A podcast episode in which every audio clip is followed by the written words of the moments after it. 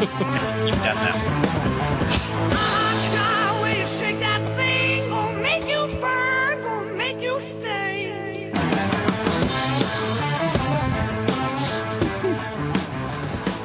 Hello, you're listening to the Quarter to Three movie podcast for Tintin. My name is Tom Chick, and I am here with Christian Mis- M- Misan- Misamsky, I think. Uh, for this podcast, I will be known as Aspartame. Uh, I didn't get that one. Take that, chick. Uh, we also have with us with a Tintin tagline, Kelly Wand. Kelly Wand, what is the tagline for Tintin? It's like Indiana Jones, but as Dagwood. Very nice. Uh, let's talk about Tintin. Uh, Yeah, let's stop waiting and talk about it. Talk am I the only one who, when saying the name, wants to continue saying the word Tintinabulation? Does that occur to you guys, or is that just me? Yeah. It's just you because you're not saying the title of the movie. Tom has a tin tin ear ear for dialogue. Uh, well, See, I want to say Rin Tin Tin. I want to add a prefix where you want to suffixate it. oh, that's why you thought the dog was named Tintin. Well, yeah, and I Because just Rin assumed- Tintin is a dog, right? Right. Well, is that why am I the only person who like that's all You're I can not. think about while I'm watching the movie? Like, Wendy, Wendy thought we were going to see a movie about Rin Tin Tin. Well, but Rin Tin Tin's a German Shepherd, isn't he? Or Good point. Poodle. One of those. I get those two mixed up. Well, I think Rin Tin Tin is probably more famous in America than regular Tintin. So I, I don't know. You know what? Before we plumb the depths of this, uh, Dingus, Yeah. why don't you uh, give us a little spoiler-free synopsis of what this Tintin thing is, and then we'll we'll talk about it more in, in depth. Uh, what what is this Tintin thing, Dingus? All right. Well, this week we saw The Adventures of Tintin, Mm. Known also as The Adventures of Tintin: The Secret of the Unicorn, What? a, a 2011 American performance capture 3D action adventure movie about a reporter, his dog, and some MacGuffins. The first unit was directed by Steven Spielberg. Second unit directed by Peter Jackson. What? Movie was written by MacGuffins those hot dog dogs. hmm Movie was written by Steven Moffat, Edgar Wright, and Joe Cornish. It stars Jamie Bell, Andy Serkis, and Daniel Craig, and is based on three comic books by Georges Remi, who goes under the pen name of Hergé. the movie is rated PG for adventure action violence, some drunkenness, and brief smoking. Mm. What? I do Never recall. They're t- I recall brief drunkenness. Actually, I didn't think it was that brief. It seemed pretty prolonged. But but uh, Superpower. No, there's Not brief just- smoking and Oh, some brief smoking, drunkenness. right? Some drunkenness, yes. Okay, I do. I do. Finally, I do concur with the MPAA. Then. uh, okay, Kelly Wand. You've seen. Oh, I have Tintin. another. I have Oh, a new yeah. fe- It's something you'll hear from the trailer for the movie. Okay, you ready? If I was in charge of everything, which Okay. will happen Mhm. sometime 2013. If you like comic strip characters but wish they were in 3D, Oh, then go see Tintin. no, I don't know. I haven't. re- just, just So are we going to find out how this film did? Ah, yes, I'm glad you asked. I, I would have forgotten. Uh, Tintin did not do well, uh, but then again, neither did anything. It's a soft box office month. Uh, but Tintin opened at fifth place, which is not necessarily good news. It was beat by Chipwrecked, by Mission Impossible, by uh, by Sherlock Holmes. How does that feel to get beat by Sherlock Holmes on its second week? Uh, worse. it made nine million. However, the weird thing about Tintin is it opened internationally back in October, so it's got a, uh international take of 300 million behind it so far. Uh, but I don't think that's necessarily great. I, I, I'm guessing we won't see Tintin sequels. I don't know. We'll see. Maybe they'll stick with it. Peter uh, Jackson's supposed to do one. You know what? Maybe that'll help. But you know, I don't. was the plan. I don't want to tip my hand. So, you know, maybe I'll be very disappointed that Steven Spielberg isn't going to do another one. You know, he's, How Uh, suspenseful. yeah. Uh, so let's see, on Rotten Tomatoes, critically, so made 9 million uh, commercially. Critically, on Rotten Tomatoes, which gauges the percentage of reviews that are positive, it's sitting at 74%. On Metacritic, which gauges the rating, which is an, an average of the rating of all the reviews, it's currently at 67%.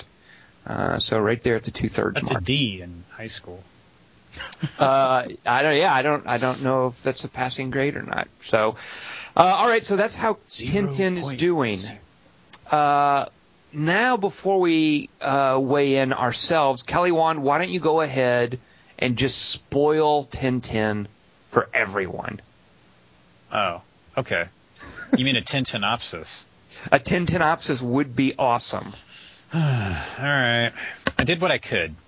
I Just would think. I would think that this would be ripe for an. Off- Yeah, I, the flaw was with me and not Tintin, I think. okay. Which is th- that's why this will suck, not because. Nah, da, da, da. Ah, yeah, Tintinopsis.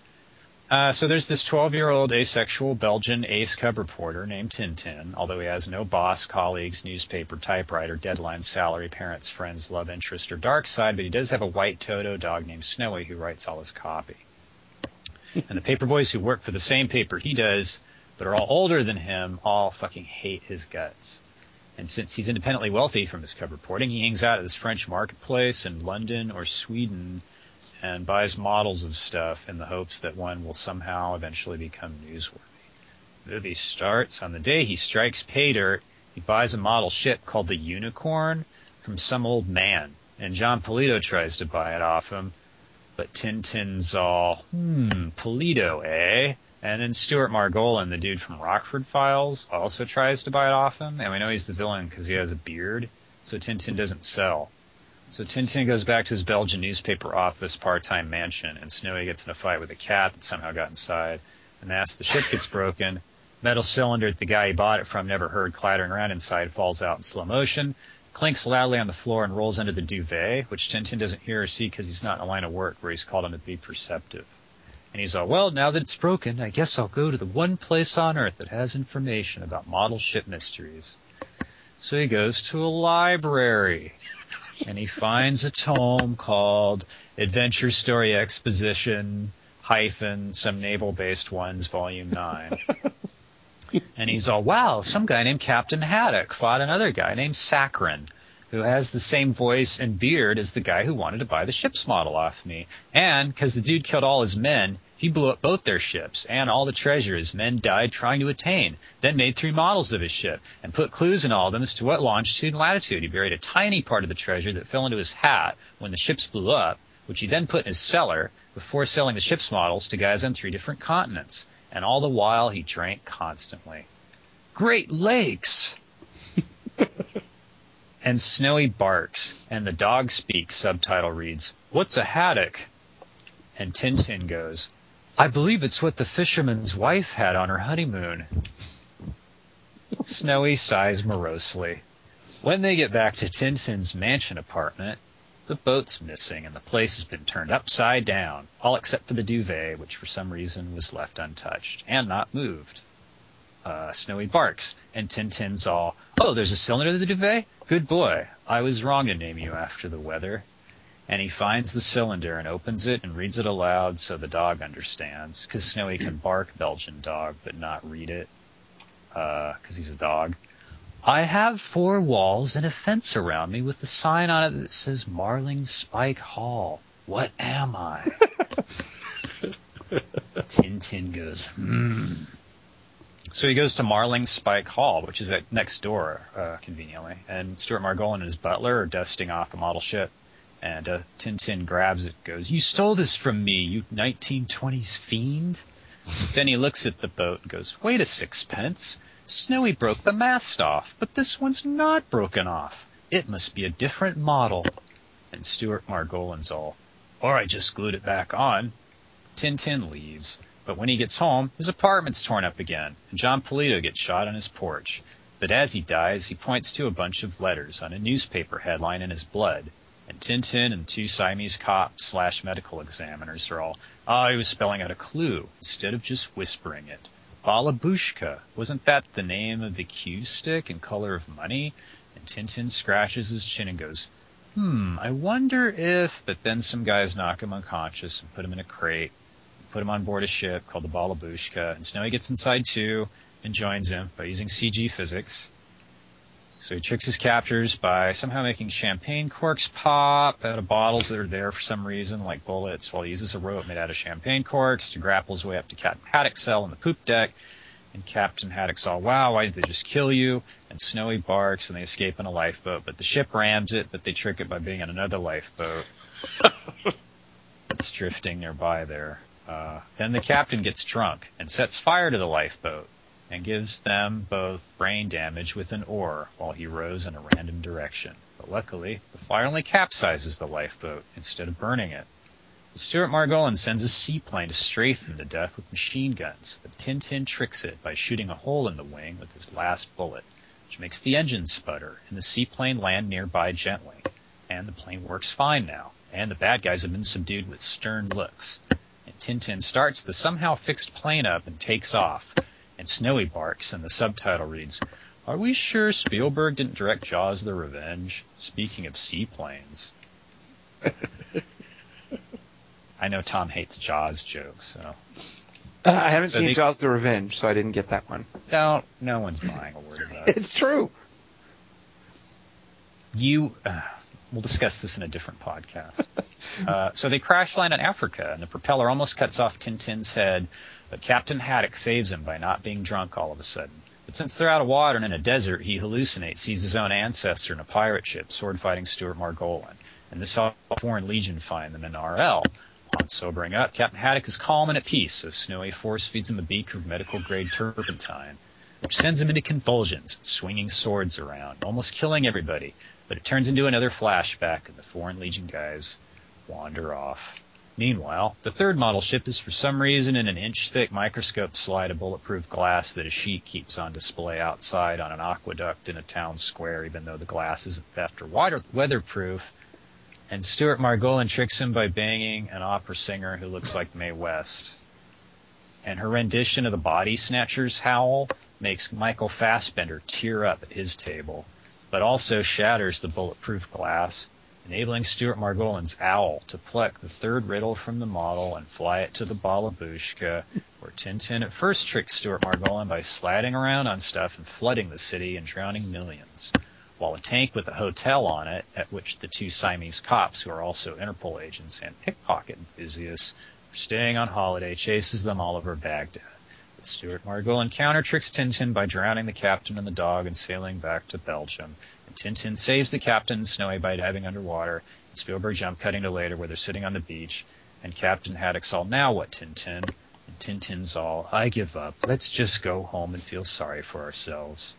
Tintin's plan works brilliantly, culminating in an epic crane battle on the docks between Stuart Margolin and Captain Haddock that ends with Stuart Margolin being arrested and no one getting decapitated by the 80-ton girders of whip-sawing metal stanchions. After the city's destroyed, a wind blows the clues into Tintin's hands just like it blew Indy's hat to Shia LaBeouf. And he's all, hey, if you look at these clues with 3D glasses on, it says Marlingate Hall. So they go back to Stuart Margolin's house, and the butler's all, Good day, sir. We've been expecting you. I was helping you all along. And Snowy barks, and the subtitle reads, You could have just said the gold was in the cellar when we showed up earlier there, Mr. Belvedere. And Tintin's all, Hey, Captain Haddock, what's that line of yours about knocking out cellar walls? And Captain Haddock's all, Uh, if it's a wine cellar and there's wine on the other side, sure.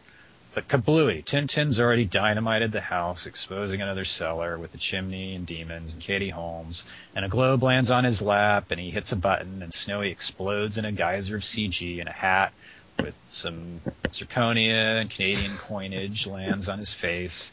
And Captain Haddock's all, yay, a tiny billionth of my long lost family treasure. Gee, I wonder what I'll spend it on. Hint rhymes with alcohol. Thanks, Tintin.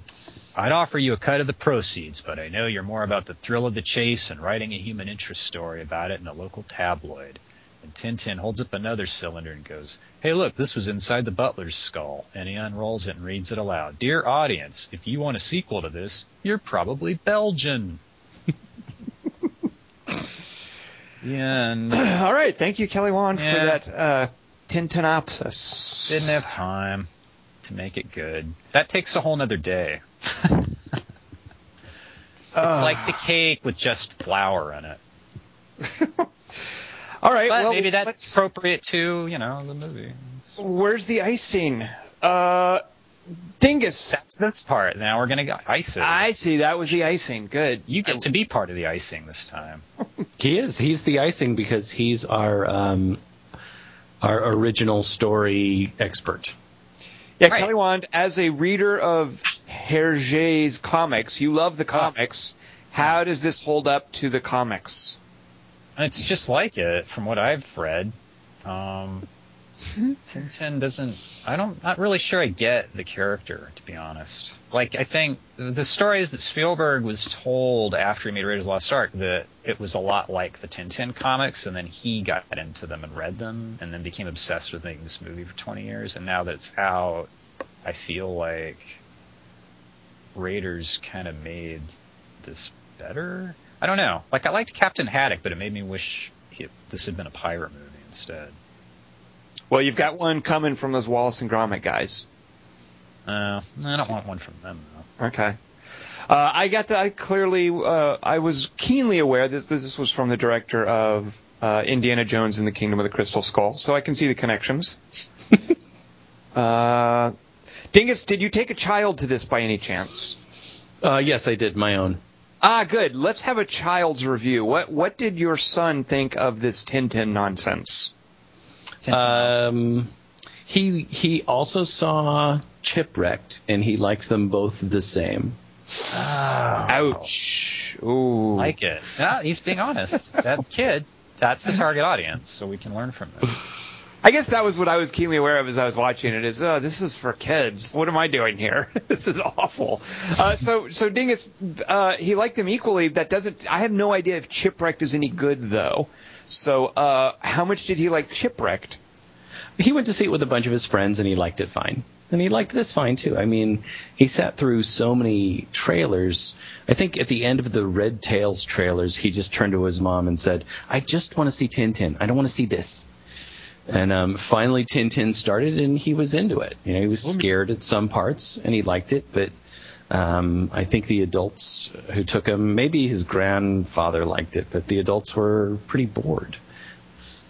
I liked parts of it, but the parts something that sums up why it's not good is at the end there's this awesome crane battle between the villain and a subsidiary character that the movie's not titled after, and then at the end Tintin just shows up. He swoops down like a Deus Ex Machina on another crane and just plucks the paperwork out of the guy's hand. Like you don't know how he's even gotten there. It's like uh, what was that? The Losers, where the sniper just happens to be. You find out after he shot someone at the end. Oh, I had a You know, actually, now that you bring that up, he, my my son at that moment did just feel like making a joke rather than being engrossed in the action, and he turned to his mom and said, "Hey, mom, it's the Clash of the Cranes." That title I would have liked better. So he was mocking the movie. He he just All right, cranes, whatever. He's got that he's got I that was kind of goofy sense of humor. You know, he's he just turned seven, and so he thought Clash of the Cranes was funny, and uh, but he was not engrossed enough in the actual scene to not say that. So maybe that says something. But afterward, he said he liked He it. didn't care who had the map by that time. Uh, did he care about Tintin as a character? Because I have a hard time. But why, who is this character for? And it's like Kelly Wand is saying. I don't. He's optional. He doesn't do anything really. and Milk toast. he's Um, milk toast. Like uh, he's a terrible hero. I I don't get it. Yeah. I'm, So did did your son did your son like hey Tintin's cool I want to be like Tintin I know. I think he likes Snowy. I guess I like. Snowy too, and I kind of would have if Tintin had gotten killed off and had just been Snowy and Captain Haddock. I think it would have been kind of awesome. You know, Tintin shoots down a plane. I mean, how dare you? with one bullet too Yeah. and Does then he the know what plane he's works doing fine. though? I mean, he has a good line. He's like, He- "Bad news, one bullet. Good news, one bullet." Yeah. See, that's a I like great that. line. Yeah, but then So- it works. It's just no. I don't. It's not. It's. It seems to have a lot of things handed to him, and that whole thing in Dubai, which I was this movie in 3D by the way, because I couldn't tell while I was watching it. I had the glasses. It was it was it was in 3D. I didn't see it that way because nobody I was with wanted to, including me. Same. But it was, yeah. There there were a few gratuitous cane thrusts that I'm sure looked awesome in 3D. By who? The cops? No, the uh, the cane wielding villain. There were a few times, like one where he puts the cane across Tintin's chest and it thrusts at the camera, and another where he's pointing it. Uh, yeah, there were a few 3D cane thrusts. It, the cane becomes a sword at one point. Yeah, that wasn't a 3D part though. I don't think. Oh, that's a That shame. was a 2D.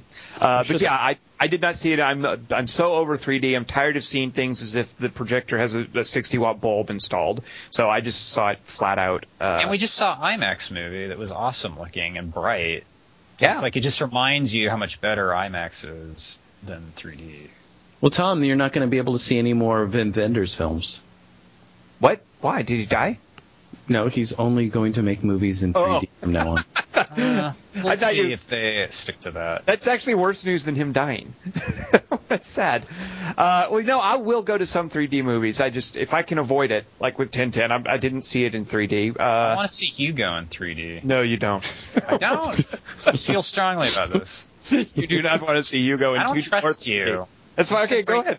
No, have fun. See, see Hugo. Really? Love it. Yeah. Mm. Be sure to bring a book. Be sure to bring a book to read between the, the in, during the pauses between lines. Jules Verne one. Are you? What about the artist?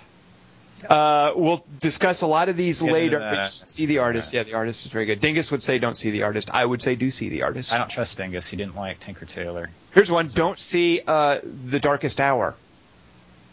Uh, that has. I I think that has more dumb things in it than Tintin.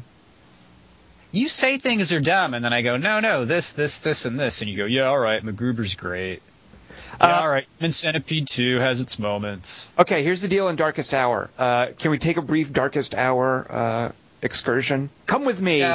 Will I tell you briefly about Tintin has an excursion in the pirate ship, so this will be you're the Captain Haddock character. Pretend again. exactly. Pretend you've just given me a lot of whiskey and I'm miming this in an action Okay. scene. I'm gonna in shut my eyes. Foreign, foreign That's what legionnaires. So Darkest Hour, of course, the aliens are invisible, and Emile Hirsch, uh, being, by the way, the two leads in Darkest Hour, Emile Hirsch and Max Minghella, bigger douchebags than the leads in Skyline, as far as like who you're going to have along with you for your alien invasion. These guys are awful. They're uh, they don't die. They're software developers. One of them does die, which is actually kind of cool. They they Aw. kill Max Minghella, thank God. Uh, but so these aliens, they're they're invisible, of course, and, and Emile Hirsch uh, promptly figures out while they're hiding in a mall, and the aliens are coming, and they're out getting clothing. To, they have to change clothes because they were at a nightclub when the invasion happened, and they've they've hidden for a week. They finally come out. They decide to, to travel at night, and they're in a they're they're getting clothes. And Emile Hirsch was just spying on Olivia Thirlby changing her clothes when along comes an alien and, and interrupts his his little peeping How far in does she get before he kill gets killed by? Uh, she takes her shirt off, but she is still uh, be broad. I think you you call it. from behind? Mm, Uh, no, she turns around. I mean, she, no, there's a little there's a little cheesecake, a little Olivia Thirlby cheesecake. this is a trick. It's it's a trick me. Well, because here's what happens. Then along come the aliens, and Emile Hirsch, who's been standing in the window of another store spying on Olivia Thirlby, he freezes next to a mannequin. So that the alien goes Oh. by. I hate that. But here's the I thing. hate it. Here's I the thing. that. Fuck. The alien doesn't see him not because he's pretending to be a mannequin, but because the aliens can't see through glass. They only sense. What? They, They, sense. can't see through a transparent material. No, because they see they see bioelectric energy, not light waves. Which he also has. which he he he uh, realizes Except that he's they, dumb. they don't see it through glass though. For whatever reason, the bioelectric It's their uh, lead. yeah the bio. Like Cal L glass. So- they, so they, oh, that's such a stupid idea. So here's what happens though. They they figure out that when the aliens are around things, it causes electrical interference because the aliens EMP bomb the world and everything's you know all electrical appliances don't work until an alien gets near it. So their way of knowing that invisible aliens are around. This is Uh-huh. another thing that Emile Hirsch figures out. Is they wear light bulbs around their necks. not plugged into anything? or is Uncle Fester a character? Nope, not plugged into anything. Are they Wait, compact what the hell would that do? The light That bulbs. wouldn't work.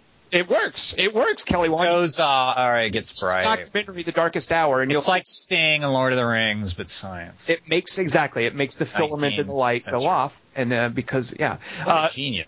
so there's another point where uh, they run into the wacky inventor who sh- gives them a microwave gun they can use to shoot the the aliens with, and the wacky inventor has a cat, and the cat is wrapped in Christmas lights.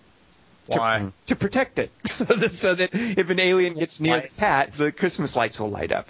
Uh, so uh, that doesn't make the cat like electrocuted or he's hard. It's now hard for him to walk around because he's got fucking lights all over him. It, it- the cat is amazingly tranquil. He's a big fat orange cat. He's adorable. However, he gets burned to death when the apartment. He's wearing assholes of lights, right? Uh, well, they have to blow up the apartment when the aliens get in. The apartment has Sad cat gives his life lighting the fuse, right? The part. No, you don't actually see. I think they forgot to tell you what happened to the cat. Uh, the the apartment, which is protected by a Faraday cage, so the alien can't see into it. Uh, the aliens get into it anyway because the dumb blonde chick leaves the door unlocked. Uh, yeah, And and and, so they Olivia Thirlby has to she. Uh, brunette. the, the brunette smashes an axe into their little fuel store and then lights it on fire uh, and blows up the aliens. And we and they forget to explain, hey, the cat's in there. So I think the cat By dies. the way, They later We don't know. into some Russian resistance fighters, and the Russian resistance fighters who have an armored horse, by the way, that they're using. Uh, the horse has got like just like tin cans like bolted to it instead, like hanging from it to protect it from whatever. that's yeah, not a light bulb. This the rules keep they keep moving the goalposts on this stupid idea. Well, here's what these Russian resistance fighters do and they have to sort of go out, sortie out into the field. They throw cell phones around. So they, they drop them on the ground and they move forward and they throw them in front of them. And you realize that's because when an alien gets near the cell phone, it will ring. Oh. you see? Uh, there's one. And just throw batteries at them. Well, these batteries don't make a noise. You know, you, What about TVs? Would they turn on and show the news crawls that you would watch? Uh, at, one point, at one point, they come upon a truck which has some some fluid seeping out of the, these tanks on the back of it, and one of the Russians runs up to the truck. He puts his hand, cups his hand under the fluid, and drinks it, and then announces it's water. Uh, well, that's the Russian way. Chernobyl. they use that to uh, electrocute the uh, some of the aliens. Uh, What that guy's brain? the water. They then they then spill Oh, water water. everywhere, and the, yeah. Uh, so the normally in a movie like this, you have to get to the chopper at the end. So right? water and glass. They're basically allergic to everything on Earth. Uh, they're not allergic. Allergic to cell phones, batteries, like The movie. water, The movie electricity. signs. Yeah, Emile Hirsch, Olivia Thirlby, cats. so normally in a movie like this, you have to get to the chopper, right, to to evacuate the ruined city. Uh, however, here instead of a chopper, they have to get to the nuclear submarine. There's a transmission of a nuclear submarine saying, "We will pick you up at this place by this time if you're a survivor." Now, I don't know if you guys realize this movie takes place in Moscow. Now, if you Yeah. look at a map, Yeah. Moscow is, and I checked this, 400 miles from the nearest coast. That's as as the crow flies. It is a, a submarine apparently Moscow. 400 miles up a river to Moscow. A nuclear Russian nuclear submarine Uh, evacuating survivors from Moscow from the never nuke Moscow in winter. That's what Napoleon wrote. Right. Uh, this Wait, is that's what happens.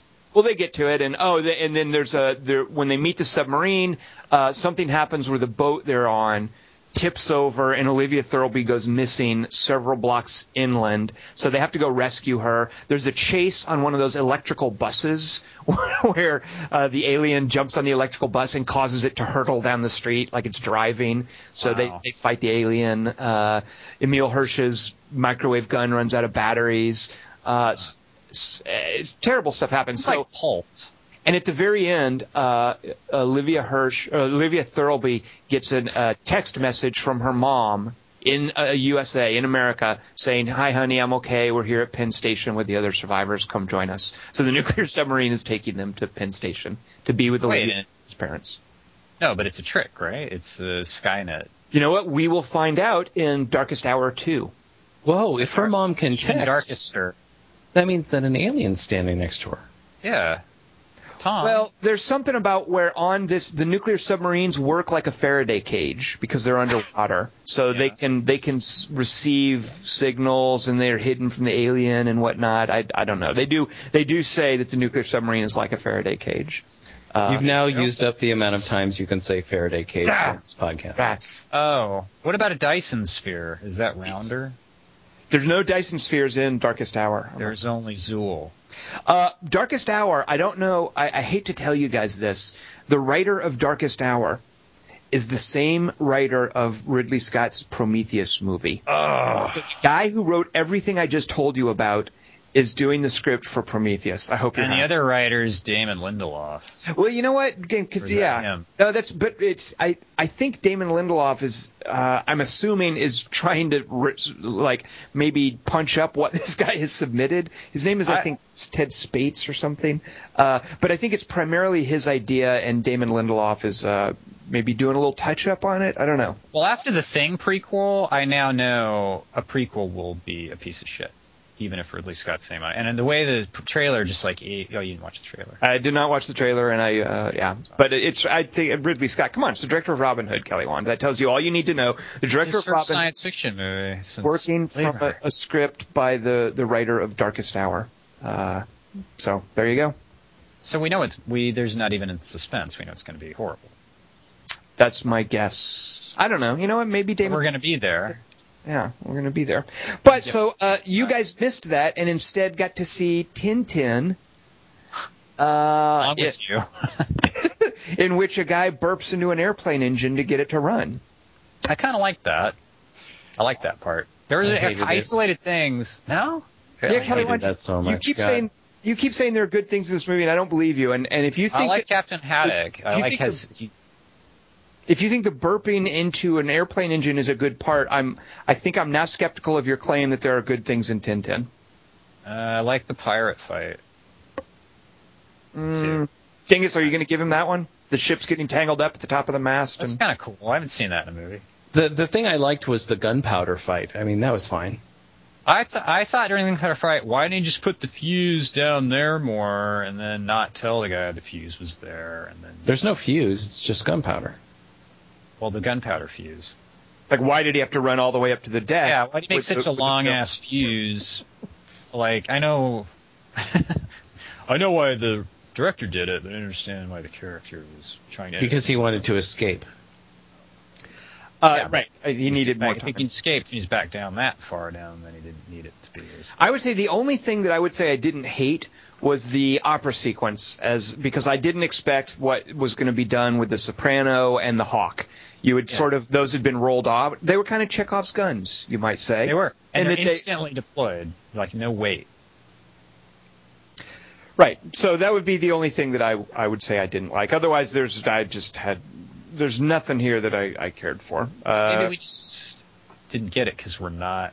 We don't know the source material. You have to know the source material. It's like Uh, I do know the series. I remember as a kid. I'm sure I read them. I don't remember anything about them. I'm guessing it's because Tintin is a horrible hero. Uh, this, what an awful choice. But I vividly remember the covers of the Tintin books as a kid, the comics. Uh, like there's I'm, there's one I remember where he's in a submarine that's shaped like a shark, and then there's various ones where he's in the desert, and there's one where uh, Indians have captured him, and uh, like the the covers certainly sparked my imagination. So I'm sure I got these books and read them, and then promptly forgot whatever was going on. Oh, there's one where he goes to the moon. I don't know if you guys know this. Tintin. Tintin goes to the moon, and on the cover, Snowy is in a little uh, astronaut suit. spacesuit. Yeah. Oh, that's awesome. I That love is that. Snowy to man. He's the That worst is- pet owner ever. Snowy what's he could probably doing? go on his own. I think Snowy could do. We Snowy needs to break up with his Tintin guy and just be his own detective. Snowy does far more stuff. Like, is that the twist? I guess that Tintin and Captain Haddock are clueless, and Snowy has to do everything so that we, the audience, I'd like Nope. to believe it, and that's actually not a bad dynamic, except that we see Tintin like figuring shit out, and like that's his thing, and like picking up papers and going, oh, the museum exhibit, like whatever he picks up is instantly a clue. Like his superpower is finding clues that are right there already. Well, he's a reporter. That's what he's supposed to do. He goes to a the library. He's not even. Tom, you don't like Wallace and Gromit, and yet you prefer you would want Snowy to be Gromit.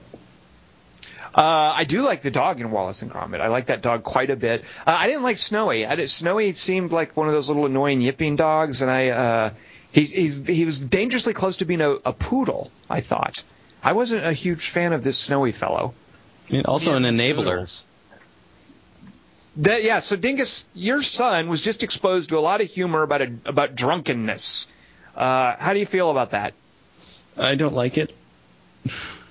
I do wonder how does this like it's odd like Tintin is from the 30s 40s 50s uh, I think this guy was actually writing them into the 60s uh, but it's from a very different time and we had very different attitudes about alcohol and I think like they there are a few times where it looks like Captain Haddock is going to kick the bottle and he does literally at one point like there's this whole sobriety subtext going on in there But that I'm they one keep getting him back to drunk yeah uh, and I as, eat him drunk. as an adult, I I'm fine with that stuff being funny, but in kids' entertainment, I thought that was a little weird.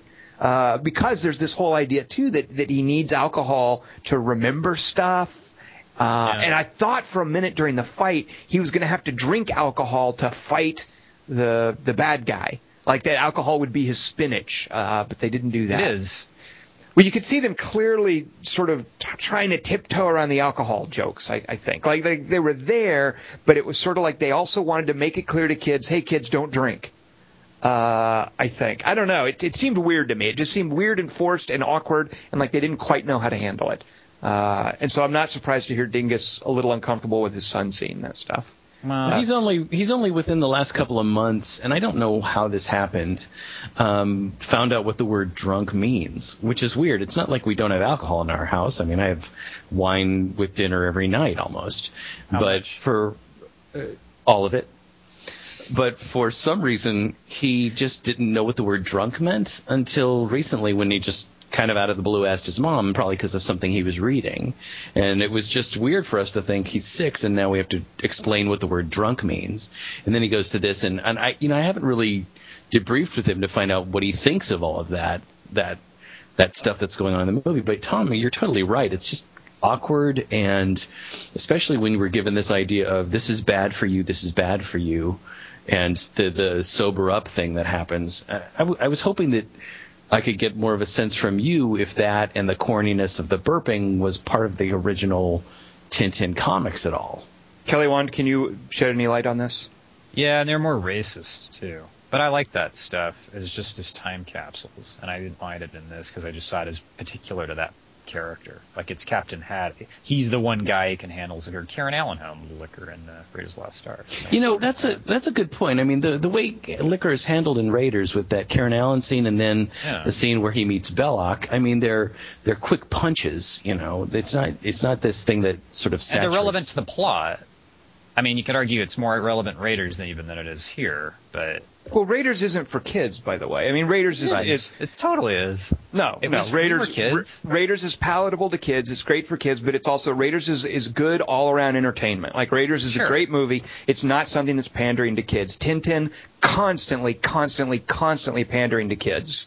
Tintin is not for adults. It is stupid. It is it is bad family fare because it just panders to kids with burping into airplane engines and opera. I mean, it- it's no, the, Tintin and Raiders nothing alike except for the, the genre. I mean, the tone is very different. Raiders has plenty of adult stuff. The guy walking into the propeller, you know, the propeller in Tintin, oh, it's he's going to slide into the propeller of the crashed plane. You know, that's tension, and it it you know shaves his little hair, his cowlick or or whatever. In Raiders, the guy full on walks into the propeller and blood splatters on on the uh, on the the wing. I, I maintain Raiders is not a kids thing. It's great for kids, and and you know I'm sure Dingus is looking forward to one day being able to show it to his son, but it's not a pandery kid thing. Uh, and that's what ultimately I hated most about Tintin is if you're going to make family fare, by golly, and that's what Spielberg is trying to do here. Uh, if you're going to make family fare, families deserve better. Families deserve Up, Coraline, WALL-E, How to Train Your Dragon, Monster House, Tangled, for instance. I kept thinking of Tangled during that god awful dam sequence. Uh, where the water breaks, there's a fantastic, just just all around wonderful dam sequence in Tangled, and and that right there is the baseline. If you if you want to make good family fare, there's great stuff out there. There's no reason families have to sit through this pandering, dull, tedious, unimaginative crap like Tintin. That is that is excellent. That thing about the dam in Tangled, that that water sequence in Tangled, that's an excellent thing to bring up because the the dam sequence in um, Tintin is just is is set off by a recycled joke from Last Crusade. You know, where Sean Connery accidentally shoots their own plane. You know, sorry, son, I shot us. They they, sh- they shot us. It's the same joke, and Yeah. Spielberg is constantly recycling crap for this movie. He recycles stuff within the same movie. I mean, Snowy goes through a hole in the wall at the beginning, and then he goes through a hole in the wall at the, begin- at the end. And, you know, Raiders. What happened to Spielberg? Raiders is so tight. It is such a tight.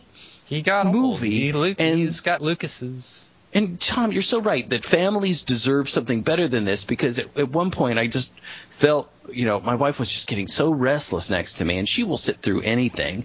And I said, "Are you bored?" And she goes, "Oh yeah," and she, she was bored in Yeah. a, in a Steven Spielberg adventure movie. What happened? It's Yeah. it's easily half an hour too long, if not more. Yep. yep. It's and, uh, short though.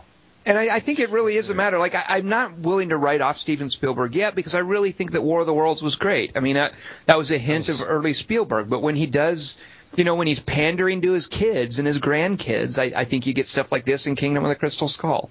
Uh, Oh, yeah. uh, That's so an extreme example. I really think And this is as bad as Kingdom of the Crystal Skull, though, Kelly Wand. I mean, I really do think these are on the same level. You, you, you Uh, would you would pick you, you think Tintin is is not quite that bad or Only because no, well, because King Crystal Skull uh, was so disappointing from something that we really liked. It was a little like it, it's better That's- if it hadn't happened. That's a fair point. Like Tintin didn't necessarily uh, didn't necessarily have three awesome movies to follow up on. Uh, Crystal Skull made me realize, okay, I guess I c it, there'll never be another good Raiders movie. It can't But- be but- done people. imagine watching Kingdom of a Kid that Indiana Jones and the Kingdom of the Crystal Skull in a vacuum, and this in a vacuum. I do think they're equally as bad. There's more baggage with the Kingdom of the Crystal Skull, but I, I think as movies they're equally bad. Um, Uh, They they meander. They you know you think about the way Ghost Protocol goes from location to location, or the way Raiders goes from location to location, and then the way Tintin goes from location to location to its action set piece, which is just drag on, and they kind of stumble into them, and they're lazy, and well, lazy might be the wrong word. They're just they're just repetitive, and I don't think that those other movies are repetitive. Well, I, I, I think yeah. There's the there's the repetitiveness. I mean, I do think there's some very lazy storytelling and just awful writing, which is extremely disappointing. Because when the movie started, and I did like the credit sequence, by the way. When the movie started, uh, I responded to the the three writers. I didn't know that Steven Moffat was one of the writers. Now, Edgar Wright and Joe Cornish, I'm not a huge fan of some of their stuff. I didn't care for Attack the Block. I haven't liked Edgar Wright's last few things, but I know Steven Moffat's name most recently from the BBC Sherlock Holmes. Now Steven Moffat goes to he he does I think some of the Doctor Who things. I don't know any of that stuff, but I loved what he did with that BBC Sherlock Holmes. So I had some high expectations for the writing going in. And I don't I don't know what he did or what he contributed or if there was but any he's chained to the material. I mean, he has to. and I guess so. I guess part of it, you know, maybe the occasional decent touches like good news, one bullet, or no, bad news, one bullet, good news, one bullet. Maybe that's the kind of stuff that he brought to it that wouldn't otherwise be there. I don't know. Um, But he's been chained to material before. Sherlock, Jekyll. I mean, Yeah, th- yeah. that's Nah, well, here's that's the problem. stronger. Here's material. here's the problem that I think this has in common with with uh, Kingdom of the Crystal Skull. They both have a terrible hero. Now Indiana Jones, we we know him, but I, I think Harrison Ford being just sort of like old and and really just seeming uninvolved in Kingdom of the Yeah. Crystal Skull. I mean, they gave him terrible material. I think he knew it, and I think he he just was really bored while they were shooting. He made a horrible hero in that movie, and I really do think that Tintin is a terrible hero. I mean, maybe there was another time when a young apple cheeked Intrepid. intrepid reporter Spooky. yeah it was like inspiring and and i kind of i was a little surprised when he took up a gun a few times like he seems willing to be a yeah i like that too but he never shot anyone he shot No. at people a couple of times but he mainly used the gun as a tool like i didn't think there was any as a hero i did not see the appeal of this guy i don't get what does Whenever he, do? did something resourceful, it was implausible too, like the champagne corks and the. Uh, Right. You don't see him figuring. I mean, you. I guess you hear him saying in his head, "Okay, we have champagne corks. We have. Uh, I forget what else was in there, but uh, yeah, you don't see how he's setting it up. You just get the reveal about he somehow magically sets it up. He He's no just going to do some crafting all of a sudden. Right. right. He does a little crafting screen. Like even Indiana Jones has little quirks and stuff that make him fun and awesome. Like Well, the let- fact let that he a- is scared of snakes, but he doesn't give a shit about Great snakes and stuff. Well, let, me, let me ask you this: do you, do you guys think that that any of your objections that you're voicing now, especially you, Tom, about the blandness of this hero, have anything to do with the style of the animation that they've chosen for this? Oh, That just yeah. really bothers me, and I want to ask you guys about that. and that's a whole other kettle of fish too. I mean, yeah, I hated, hated, hated this uh, Weta mocap animation stuff. It was Well, it is it is another kettle of fish. You're right, but I'm wondering if it if it plays into your your really your dismissal and your rightful dismissal of this hero. I don't think so, Dingus, because I do think it is separate. Because that's just as looking at it as the script and what he does before we even talk about how he looks, and even Jamie Bell just sort of doing this sort of oh shucks, I'm intrepid kind of acting. Uh, I don't think even aside from how creepy the animation was, I don't think there was much there for me. Uh, because I was saving that to get into that later, and I definitely we can get into that now if you want. I- Okay, I no, no, we can get into it later. I was just wondering if the two things were together. Uh, it didn't help. And at times, it even hurt how much I enjoy Andy Serkis. Like Andy Serkis is so enthusiastic, even with bad material. But I just thought that Captain Haddock guy was just creepy and weird, and the Ah, the, I like the, the caricature noses with the with those weird, wet, lifelike eyes. I just everybody looked Ah, good. weird and scary and awful. I thought. Uh, I like that stuff. Kelly, what do you like about Captain Haddock so much? yeah. Because he's a drunken uh, genius. He's uh, he's in touch with higher forces.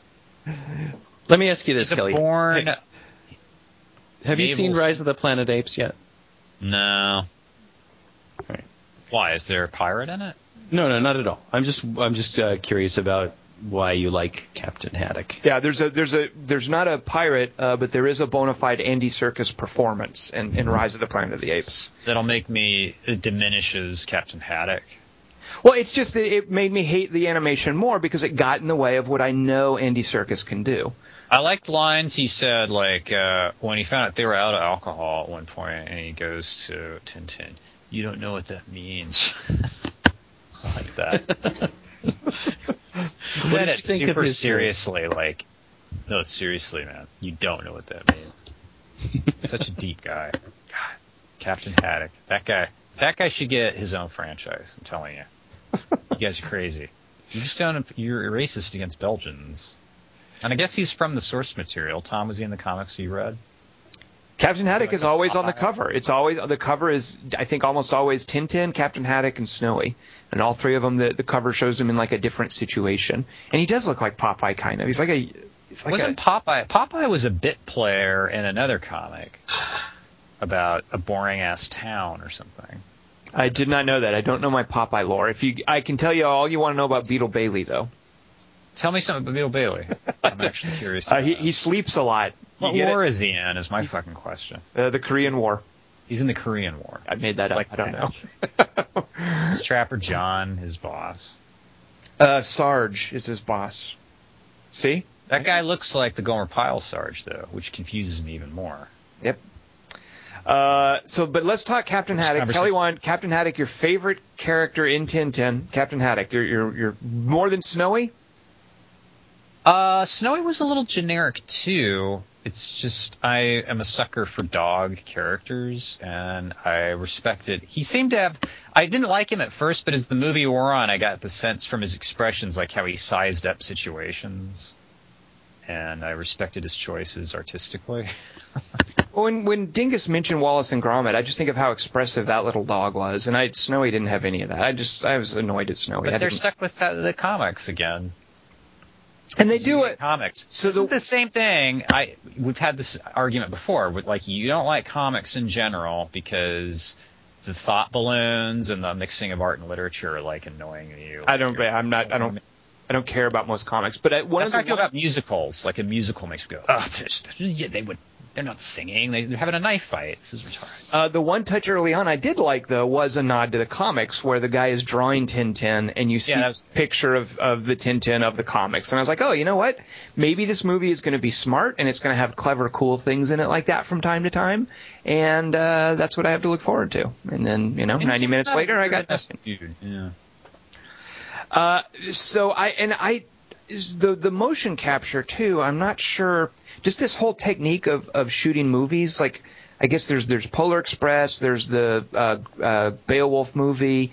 Uh, I forget what else has done this, but I I kind of wish they would ditch this stuff, like this motion capturing and then putting photorealistic caricatured artwork over the actors.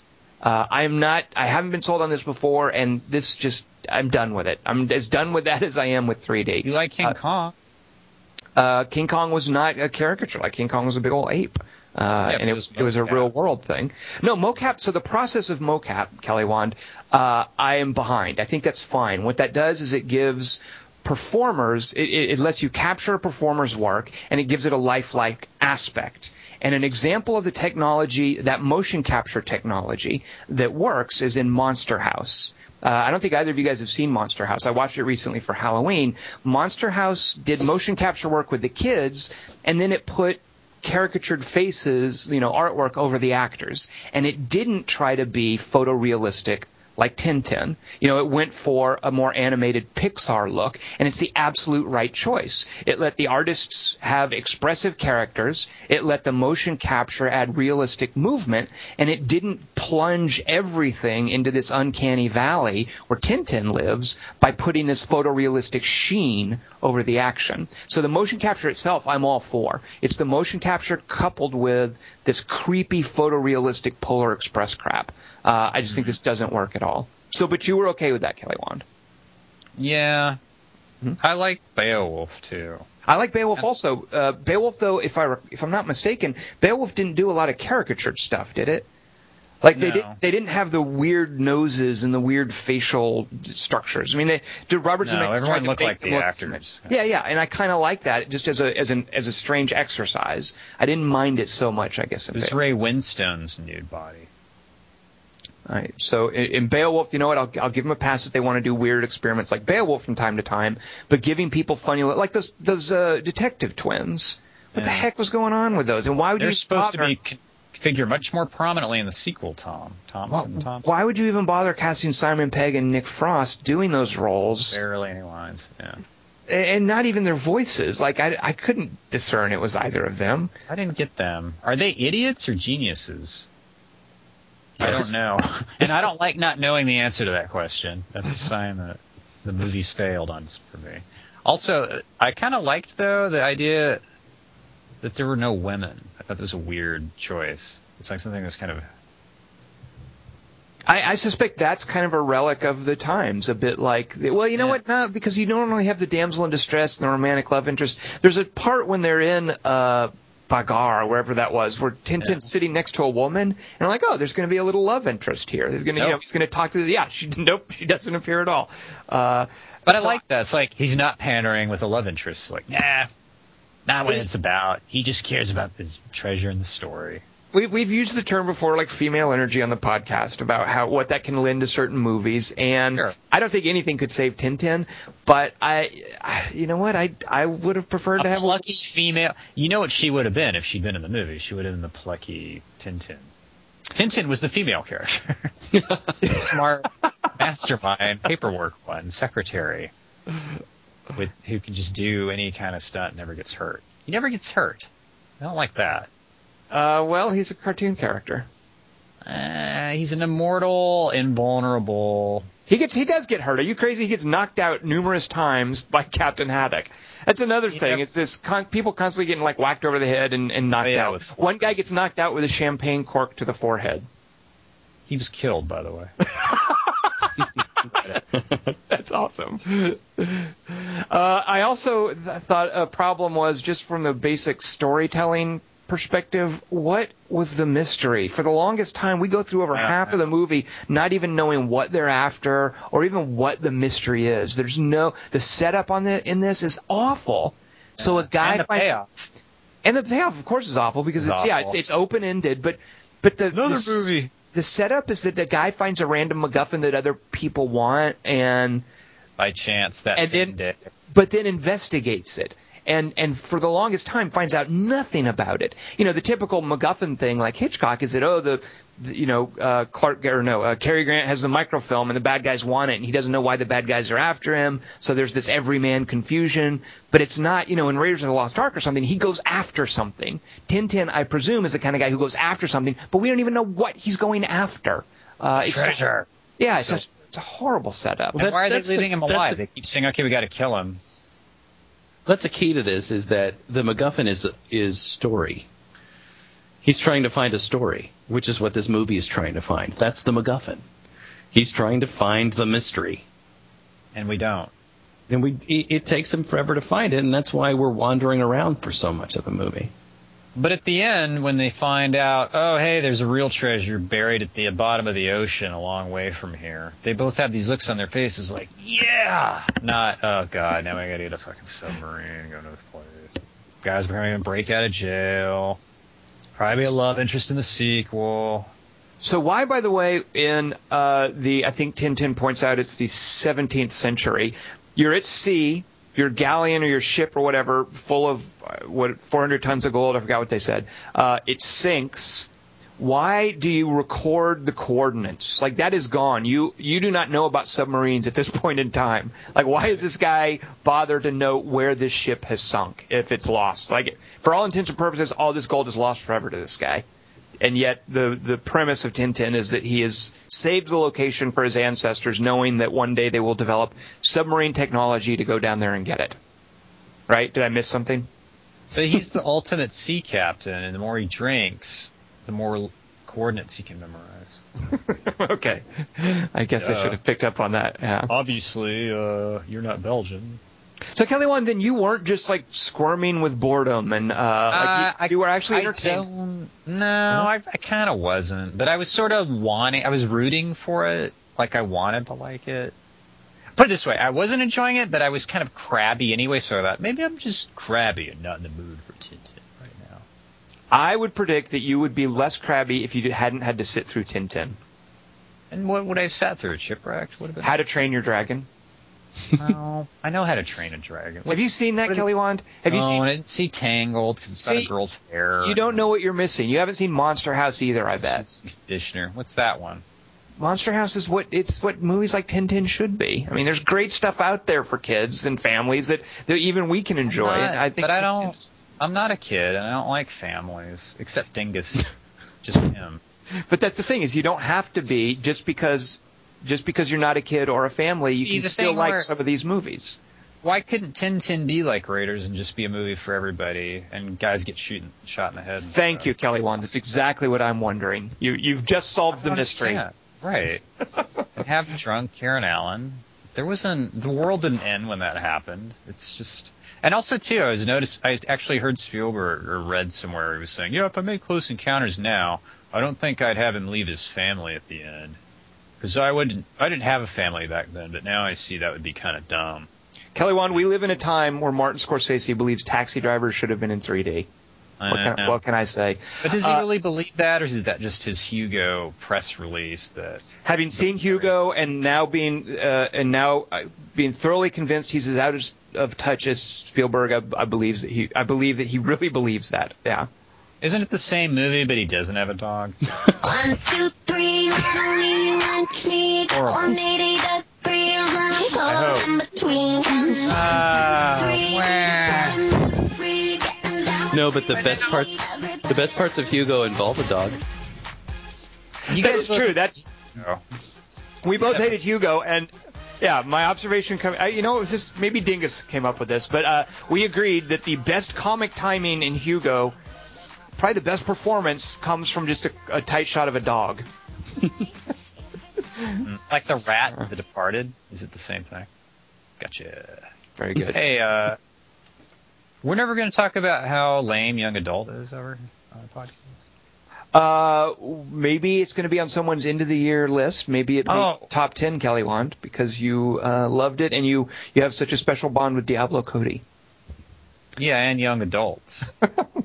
Uh, so, Kelly Wand, would you just like to warn the listeners right now that young adult is terrible? Because I warned people about uh, Darkest Hour. So, Kelly Wand, do you do you want to quickly tell people whether or not they should see young adult? You can see it if you hate yourself. I do, but I still don't recommend it. Dingus, now it's your turn. What's something you want to dissuade listeners from seeing? Uh, can I say young adult too? Even even the, I mean everybody really likes it for some reason. Who did? I, that's what. I, that's what's annoying me. It's about a bitchy, annoying character not getting a comeuppance. And people are talking about how real it is. No, it's not. It's fucking. It's so inauthentic. It's um. It's. Oh. Tintin's more authentic than Young. Diablo Cody's never written a good movie. Hey, come on, Jen- Jennifer's Body. I'd still do her, but I don't want to read her. Uh, I I did like what she did with Jennifer's Body, uh, just as, as far as a, a basic twist. Uh, Of all her work, that's the one you'll take home with you. I like Juno. I'm not a, I'm not a Juno hater. I never got Uh, I, I never Juno's loved the crash of uh, independent movies. I never loved it as much as Dingus, but I never hated it as much as the the Juno Backlash Club. Uh, so I, there's a pregnant woman in it, Dingus will support it. I well, that's very chivalrous of Dingus. See? That's right. As I'll go, no! More Tintin! Uh, all right, so do we want to quickly give? T- well, no, we'll save that for next week. Uh, next week we'll be talking a lot more about the really good stuff that's out this year because uh, If there are good movies that came out this year. Uh, Oh. we'll, we'll each come up with ten next week. Uh, but let's do a three by three for now. Kelly Wand, what in the world were you thinking? I love this topic, and you you're an idiot if you didn't. What is this topic? Explain us. Explain to us what we're going to be talking about here. Three best over-the-counter fictitious movie products, which I think I only broke twice out of the three. So I'm pretty proud of my achievements right now. Dingus, do you hate this three by three as well? No, I'm fine with it. It was Ah, easy, ah. and I needed something easy because I was on the road this week. Well, it's easy, and I can't imagine. Here's my problem with it, Kelly Wand. What I, I can't imagine this sparking much by way of conversation. so, Talking's boring and stupid. That's what we learned from uh, uh, Tintin, and I will learn from Hugo. all right. Well, and, let's and we'll all learn from the artist. let's do some boring, stupid talking and start with Dingus. Yay. His number three choice for a fake product in a movie. Um, how should I introduce this to you guys? Do you have a quote for us? that are like about us, and you complain, oh, it's too, uh, it's not objective stuff about remembering stuff. It's about what we like. That's boring. And then I do one that's what you say you want, and then you go, uh, no, no good conversation can come of a sear list. Uh, well, let's find out. Well, we'll see. So, Dingus, give us give us a line from your number three choice, and we'll see what kind of conversation it sparks. The salt balance has to be just right. So the best fat for making soap comes from humans.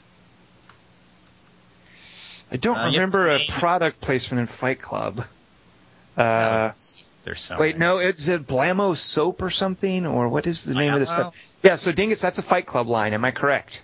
You are correct. Although you made me think, uh, there was a there was what was that that Ice Age Roland Emmerich movie with Dennis Quaid?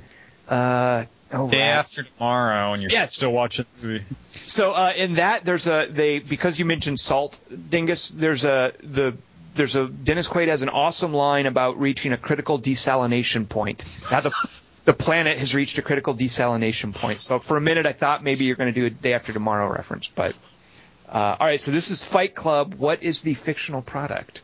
The product is the Paper Street Soap Company soap.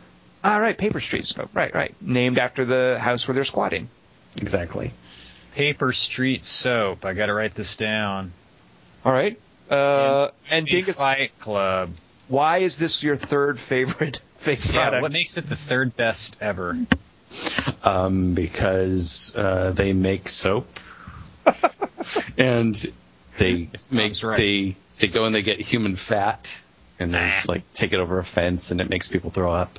I just I like when he opens his briefcase and he takes it to the department store, and it's a product, and it's and you know the the women in the uh, the uh, the department stores are paying twenty dollars a bar for this thing, and who knows what they're charging.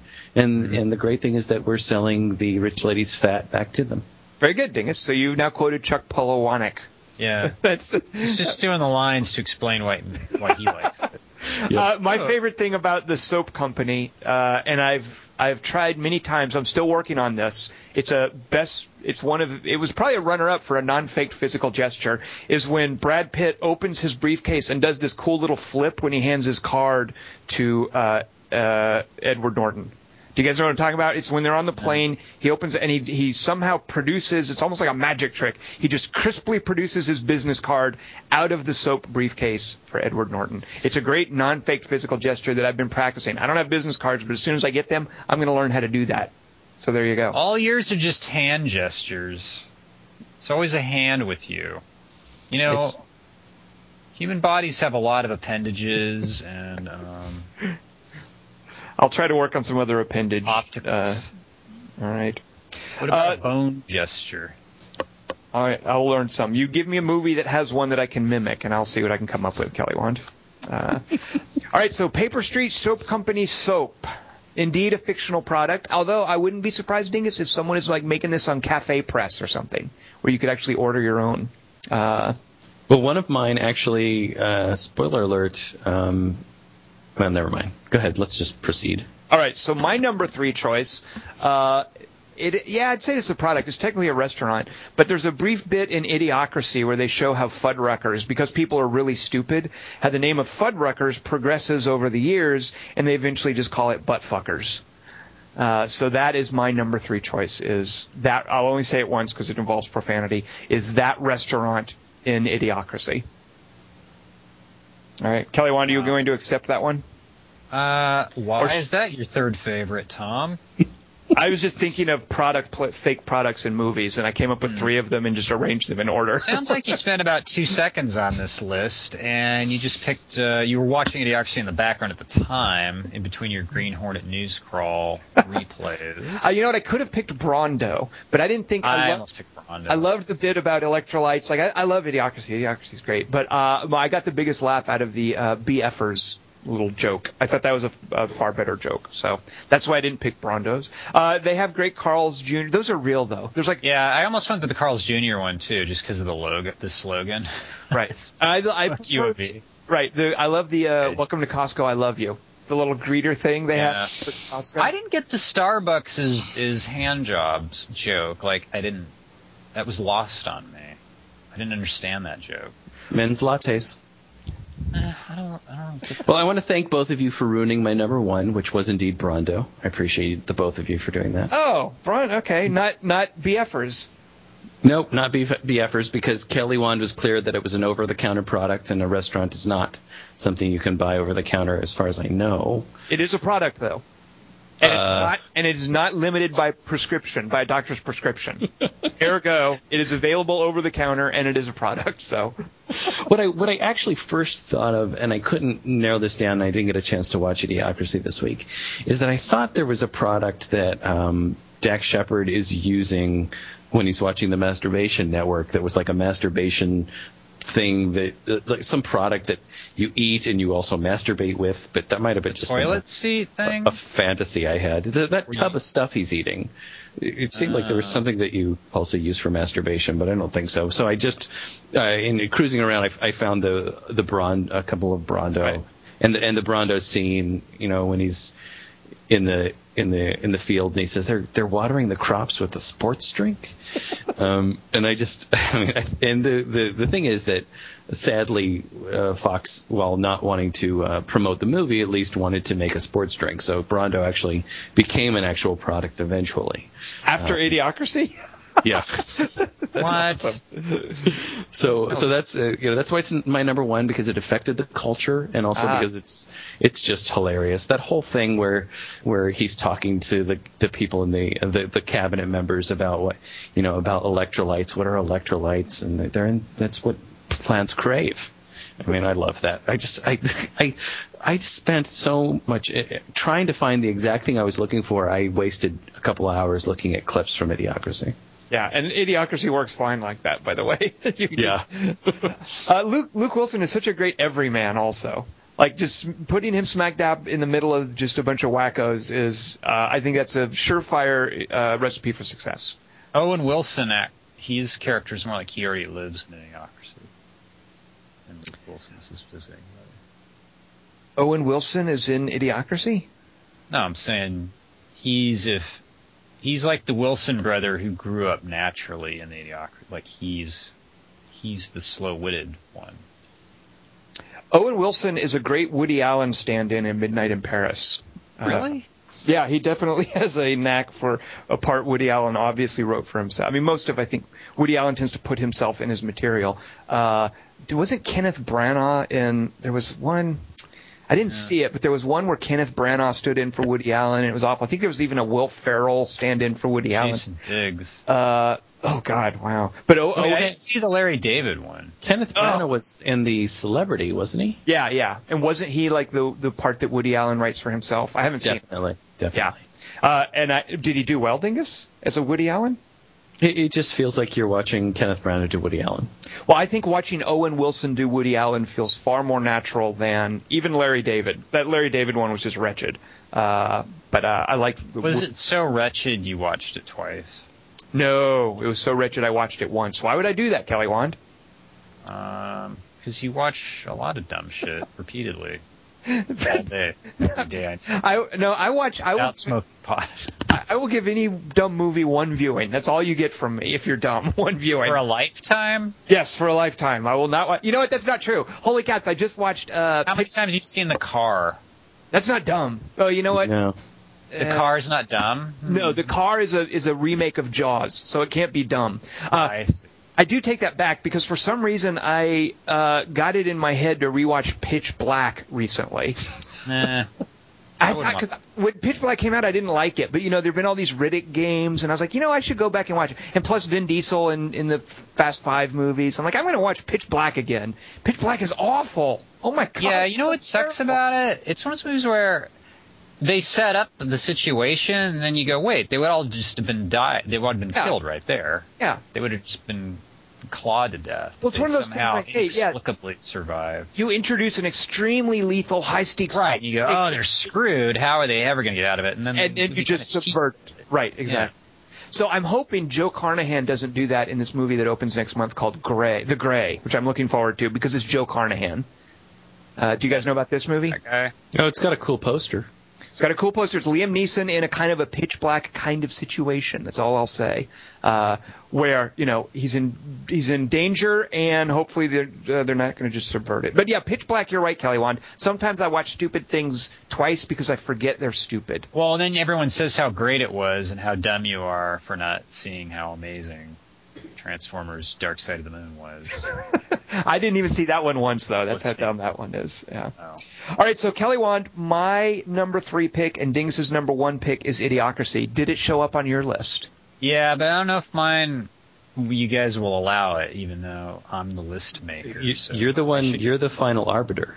Yeah, you're Oh, the. okay. So where on your list was Idiocracy? My favorite thing in Idiocracy is um, the hospital prescription thing that has little iconography for all the different diseases you have. Is that over the counter, or did that require a doctor's prescription? Well, she had to buy it from a medical supply store. I figured at some point. and what was And that plus, the hospital prescription thing. okay, and where what num what number is that on your list? Three. All right. So that's me. See, take that. You didn't think good conversation could come of this topic. Fortunately, I brought up. Fortunately, I brought up Pitch Black. So there you go. How does that fulfill any of your requirements, What? Which, what were the Kelly? requirements? You're, you're, it's, it's an over-the-counter fictional product, and you're calling Yeah. it the hospital prescription thingy. Yeah. And How does that fulfill any of your requirements, Kelly? Dingus, Dingus, Dingus. I think your problem here is you're expecting Kelly to actually do the three by three. I'm sorry, I apologize. That's The like other two- That's like expecting Tintin not to suck, Dingus. Uh, da- Don't say the other- sucked. Uh, don't say the other two, Kelly Wand. We'll get to you in just a minute. But first, Sorry. Dingus, what is your number two choice for? I was gonna put Brawndo, but we don't. We don't. It doesn't. Um, we don't get to know much about it. Like it. it, it's got electrolytes. What more do you want? Yeah, I know. You're right. But does it taste like lime? I really, ga- I really gave a shit about that. Maybe it really would work. Like maybe it's the vegetables. Maybe the flaws. Never mind. All right. All right, Dingus. What is your number two choice for a favorite fake product in a movie that is available over the counter? All right, I'll give you guys a quote from it. Awesome. Fruity, fruity Oaty bars make a man out of a mouse. What? Fruity, fruity Oaty bars. Make a man out of a. Dingus, would you please say that with an Australian accent? No, Kelly's googling it. We'll get it. Fruity Oaty bars make you bust out of your blouse. Eat 'em all the time. Let 'em blow your mind. Is this sounds like a Willy Wonka thing? They didn't have blouse removing candy back in the 70s. That took like another 10 years. I don't know this, Dingus. Which, by the way, I hope I didn't screw up anyone's list with what I just said. Fruity, fruity Oaty Uh, bars make you burst Dingus, yeah, I don't know. Before Kelly Wand Googles it, why don't you tell us what it's from? All right, it's when Malcolm and Jayne go to the Maidenhead for a meeting, and River also goes and sees the commercial for Fruity Oaty bars playing on a screen, and the Alliance has used their commercial to transmit subliminal messages to River, and they're, they thereby they trigger her. Uh, oh, it, uh, I'm sorry. Ah, Serenity. Tom's out in the cold. But by the way, Dingus, did you notice how people flame Tom for talking shit about Firefly and Serenity? That's why I have I- bring it up. When have I said It's the bad most- things? you what do always you- do. You hate Nathan Fillion. No, it's fine. I love. Nathan Fillion. I love sci-fi. Serenity, if you like a made-for-TV level sci-fi movie, I heartily recommend the Serenity movie. It is definitely kind of bad, but the show's good. Uh, I, I would not know because I don't do TV. What do you think of that? Uh, So, Dingus, what are these OD bars that make people's blouses come off? Um, really, it's a commercial for this little food product called Fruity Oaty Bars, and um, it's this great. Uh, you know, the the Alliance uses this commercial to send subliminal messages to River, and they set her off so that she does all this violence. Ah. And it's it's this great, this really cool weird, super weird commercial, and I remembered it because in um, in the uh, frame thread in the 2020 frame, frame thread many months ago, somebody posted a tw- uh, the uh, the 20 from this film, and it's and it is that it's this weird octopus, this animated octopus picture, and you look at it and you're like, what is that? And it's the commercial for Fruity Oaty bars, and um, I just love that weird commercial and that it's it plays into the uh, the plot because it sends a subliminal message to River. Dingus, is it a riff on Japanese commercials, which are notoriously kind of weird and goofy? Do you know? Um, yeah, it, it actually, and I think I've heard Joss Whedon talk about this. Um, it actually owes a lot to uh, an old Simpsons bit, w- ca- uh, w- which is like the Mr. Sparkle commercial, and and so he's he, I think that probably inspired him, Mr. Okay. Sparkle, and then and then it and then when he was making it, he just kept telling them, make it more Japanese, make it more weird, make it more Japanese. Kelly Wand, how, do you know this commercial he's talking about, Kelly Wand? No, I don't watch movies. Mr. Spock uh, said that. Did his did Dingus's description remind you maybe of a little movie called Halloween Three? Oh yeah, Silver Shamrock. So there you go. Did I? No, but it didn't. Okay. well, Halloween Three has subliminal power commercials and a fake product uh, as well. But I, you know what? I again, maybe I screwed up someone's list. Sorry. I'll save that for runners up. Uh, all right. So uh, Serenity is Dinks's number two, the uh, made-for-TV sci-fi movie that had a theatrical release. Very good. It's like the opposite of direct to video. Uh, I'm going to give you guys a line for my number two choice. You ready? It'll give it away, I think. Here we go. Hold on. I need a moment. Well, I don't want fop, God damn it! I'm a Dapper Dan man. Uh, yeah. Why are you going, oh, yeah, yeah, that's a great one. You don't like that one? That's a real product, fool. Dapper Dan? No, it's not. It is. if you see something in a Coen Brothers movie that they claim is real, odds are it's not real. Dapper Dan is a real thing? I don't think it is. In that Watch your case- mouth, Mister. George Clooney's real. Very good. Uh, in that case, I'm picking Fop. Uh, I didn't remember this, but I love that. Uh, I remember that he has this pomade, which I don't. I don't know what pomade is. It's like hair grease or something. Uh, and Greasy George Clooney's stuff. character in Oh Brother Where Art Thou uh, goes into a store to buy some pomade called Dapper Dan pomade, and the store doesn't carry it, but they do carry Fop. Which I, I love that that's the alternative in this uh, this take on what is it 20s America. Uh, the Coen brothers imagine that the two competing hair products are called Fop and Dapper Dan. Dapper Dan isn't real. I don't think it's as real either, Kelly Wand. Uh, It, it does provide another beautiful frame, though. The, Yes. the frame of that little uh, that tin when it's on the ground, beautiful. Yep, yep. Uh, and yeah, exactly. They call back to it. So that's my number two, Kelly Wand. Are you going to allow that one? Mm, You sound you sounded very unimpressed with it. You think you, you didn't like that one. well, isn't it just the same as any other pomade? I don't know. I don't use a lot of pomade, so I'm not. I'm not sure. Uh, I just like the sound of "I don't want fop." God damn it, I'm a Dapper Dan man.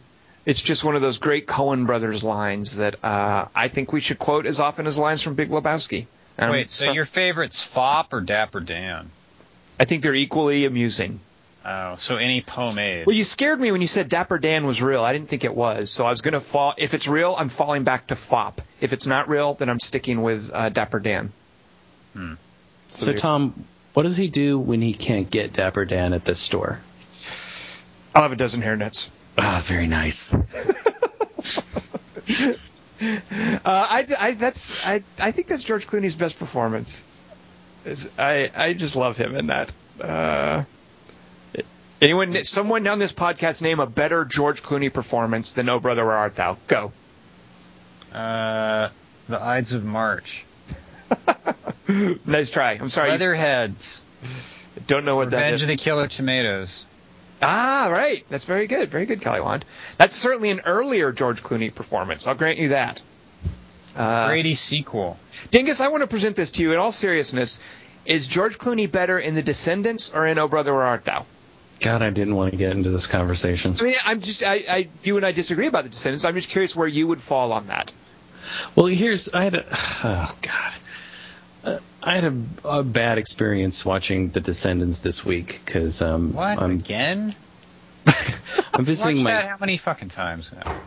I'm visiting my in-laws, and so I've got a stack of movies that they can watch, and they won't. They selected that one, and they've got a brand new Blu-ray player and a brand new beautiful HD TV, and um, what I didn't know until my brother-in-law told me this is that you can set a TV or a Blu-ray player to to show like um, in like a cinematic type of way instead of in a TV way. And if you watch a movie in the wrong way, it just looks like a sort of a travel channel HD kind of experience. It looks very TV. And um, so the awful experience was watching it with this group of people and them all going, "This looks like a TV show." and remembering what you guys were constantly saying. I just I just sat there cringing on the couch the whole time, like, ah, god damn, Tom and Kelly were right. So just it- about, it was just a matter of a, of a technical setting on the TV set, right? Yeah, yeah. Well, I didn't Okay. know that. I thought this is what HD looks like. I don't want HD. I mean, it looks it just looks so so hyper realistic in TV y, like a travel like a HD travel channel kind of a thing, and and you can set it to a cinematic mode. Um, which I didn't know and, and it hadn't been done. So we're just watching it this way and everybody's complaining about it. And it, and it's not until the end of The Descendants when, when George Clooney has a really emotional scene that the movie really caught everybody and they went, oh, okay, now we get it. And I don't remember having watched it, in spite of what you guys said about it being very TV to you two, uh, it looking like it. I mean, it looked like a movie to me when we watched it. Um, so, uh, so I think you're right that that uh, Oh Brother Where Art Thou was a far more free performance and and thus I think a better performance for him. But I loved him in Descendants. Well, you know what, Dingus? That, the, way I present the question is a little unfair because he's he's certainly willing to take challenging material, and you know the material. There, oh, brother, we're out there is just so madcap and free, and it just gives him so much room to be crazy and goofy and uninhibited, and uh, it's a very different kind of performance, and it's it's unique for him. He doesn't do that stuff a lot, it seems. So it's fla- you know? It's flashier, and I always try to resist giving more recognition to a flashy performance than a good heartfelt performance. So you know, it's an apples and oranges thing. Uh, so fair enough. Uh, Kelly, one, did you know about this cinematic setting on TV sets? Uh, wait, what's a TV set? All right, so there's my number two. I don't want fop. God damn it, I'm a Dapper Dan man. Uh, Kelly So Wand, Dapper Dan. Dapper Dan. I'm going with Dapper Dan. I don't think that's a real thing, Kelly Wand. Uh, I'm in suspense if you if Tom gets to curse for his number one. you know what? I've been doing a lot of cussing. I apologize for that. yeah, I'm really offended right now. You know what? I will. I will curse for my number one. I have a. I have a. This is a Tintin podcast. I know this is families Silver's listening, grandfather. He's probably listening to his grandkids around the Waltons radio right now. but I do have something I want to say about my number one that's going to involve very unbecoming language. So I apologize in advance for that. Uh, Kelly Wand, tell us what your number two favorite fake product that's over the counter is in a movie. Uh, oh yeah, that thing in RoboCop where uh, if a guy tries to steal your car, it electrocutes him, and then you just push his body out into the parking structure and drive off. And what was that called? Magnavolt. Oh, is that true? Very good. So Paul Verhoeven did like a fake commercial for it, if I'm not mistaken, didn't he? I've actually installed my own homemade version of it in my car, but no one breaks into it. It's a '79 Volvo, and with no uh, tires. Uh, Kelly Wand is Ed 209 an over the product, uh, over the counter product. Is that that one with Matthew McConaughey as the reality star? Uh, all right, Magnavolt from RoboCop 1. Kelly Wand, have you rewatched that recently? Yeah, I watched him uh, all three RoboCop movies in preparation for the podcast, and the four Terminator movies, just in case those had commercials in them. Well, I asked because that was one where I was surprised at how well it holds up. I, you know, I remember that for a while Aronofsky was uh, there was this RoboCop remake uh, in the works with Darren Aronofsky directing, and I remember thinking that's ridiculous. I I need to rewatch this movie and see what's going on, and really thinking, wow, RoboCop kind of holds up. I mean, it's got some weird '80s kind of vibes to it at times, but uh, I really like. really weird movies, and they don't make. They're really uh, non-pandering to young people movies, Yeah, yeah. and I, I definitely respected that. And it's, uh, you know, it's the kind of thing I'm sad they don't make anymore. We have a good friend named Gordon who runs a movie blog. Uh, uh, Dingus, I feel like this would be a great place to name his movie blog, but I don't know what it's called. Do you know Gordo's movie blog name? It's called Pictures Up. Ah, good. So Pictures Up is our friend Gordon's movie blog, and Gordon made the observation. I think this maybe led to me rewatching RoboCop. And I hope he said this because he said something to the effect of RoboCop is the best movie, one of the best movies out of the 80s. Uh, which I was like, that's ridiculous. That can't be, you know, the 80s. So much awesome stuff came out of the 80s. But I think RoboCop is, I think I agree with that. Apt. Uh, anyway, I just asked Kelly Wand because I was so surprised at, at how well I thought RoboCop held When up. did you see it? I see Um, RoboCop periodically. Was About it, about was a in- year ago. It was it was in within the last six months that Gordon did. He did a really great essay about where he did like a shot by shot Yep. an analysis of a scene in RoboCop, and I think you can go if you go to word, uh, pictures up at .wordpress, you can find it, and, and his name's Gordon Cameron. It's just a really good analysis, and it really it, it did the same thing to me that it did to Tom. It made me think, boy, is, does RoboCop hold up? And it really does. Yeah. So, all right. So Magnavolt from RoboCop. See, Kelly Wand, your topic was awesome because it uh, spawned a discussion of RoboCop. Oh, it did? I see you had no confidence in this topic. oh, stupid topic. Hate you. All right. Well, we know Dingus's number one is Brawndo from Idiocracy. Uh, my number one, I'm going to give you a line from it. You know, this isn't just a line. I'm going to do a short exchange from this movie. Uh, so bear with me. I will be playing multiple parts in this exchange, and it will include a very unbecoming term that I apologize for. This is another movie from the 80s, and they could use this term back then. They used this term in Idiocracy, by the way. All right, here we go. John Wayne was a fag. The hell he was.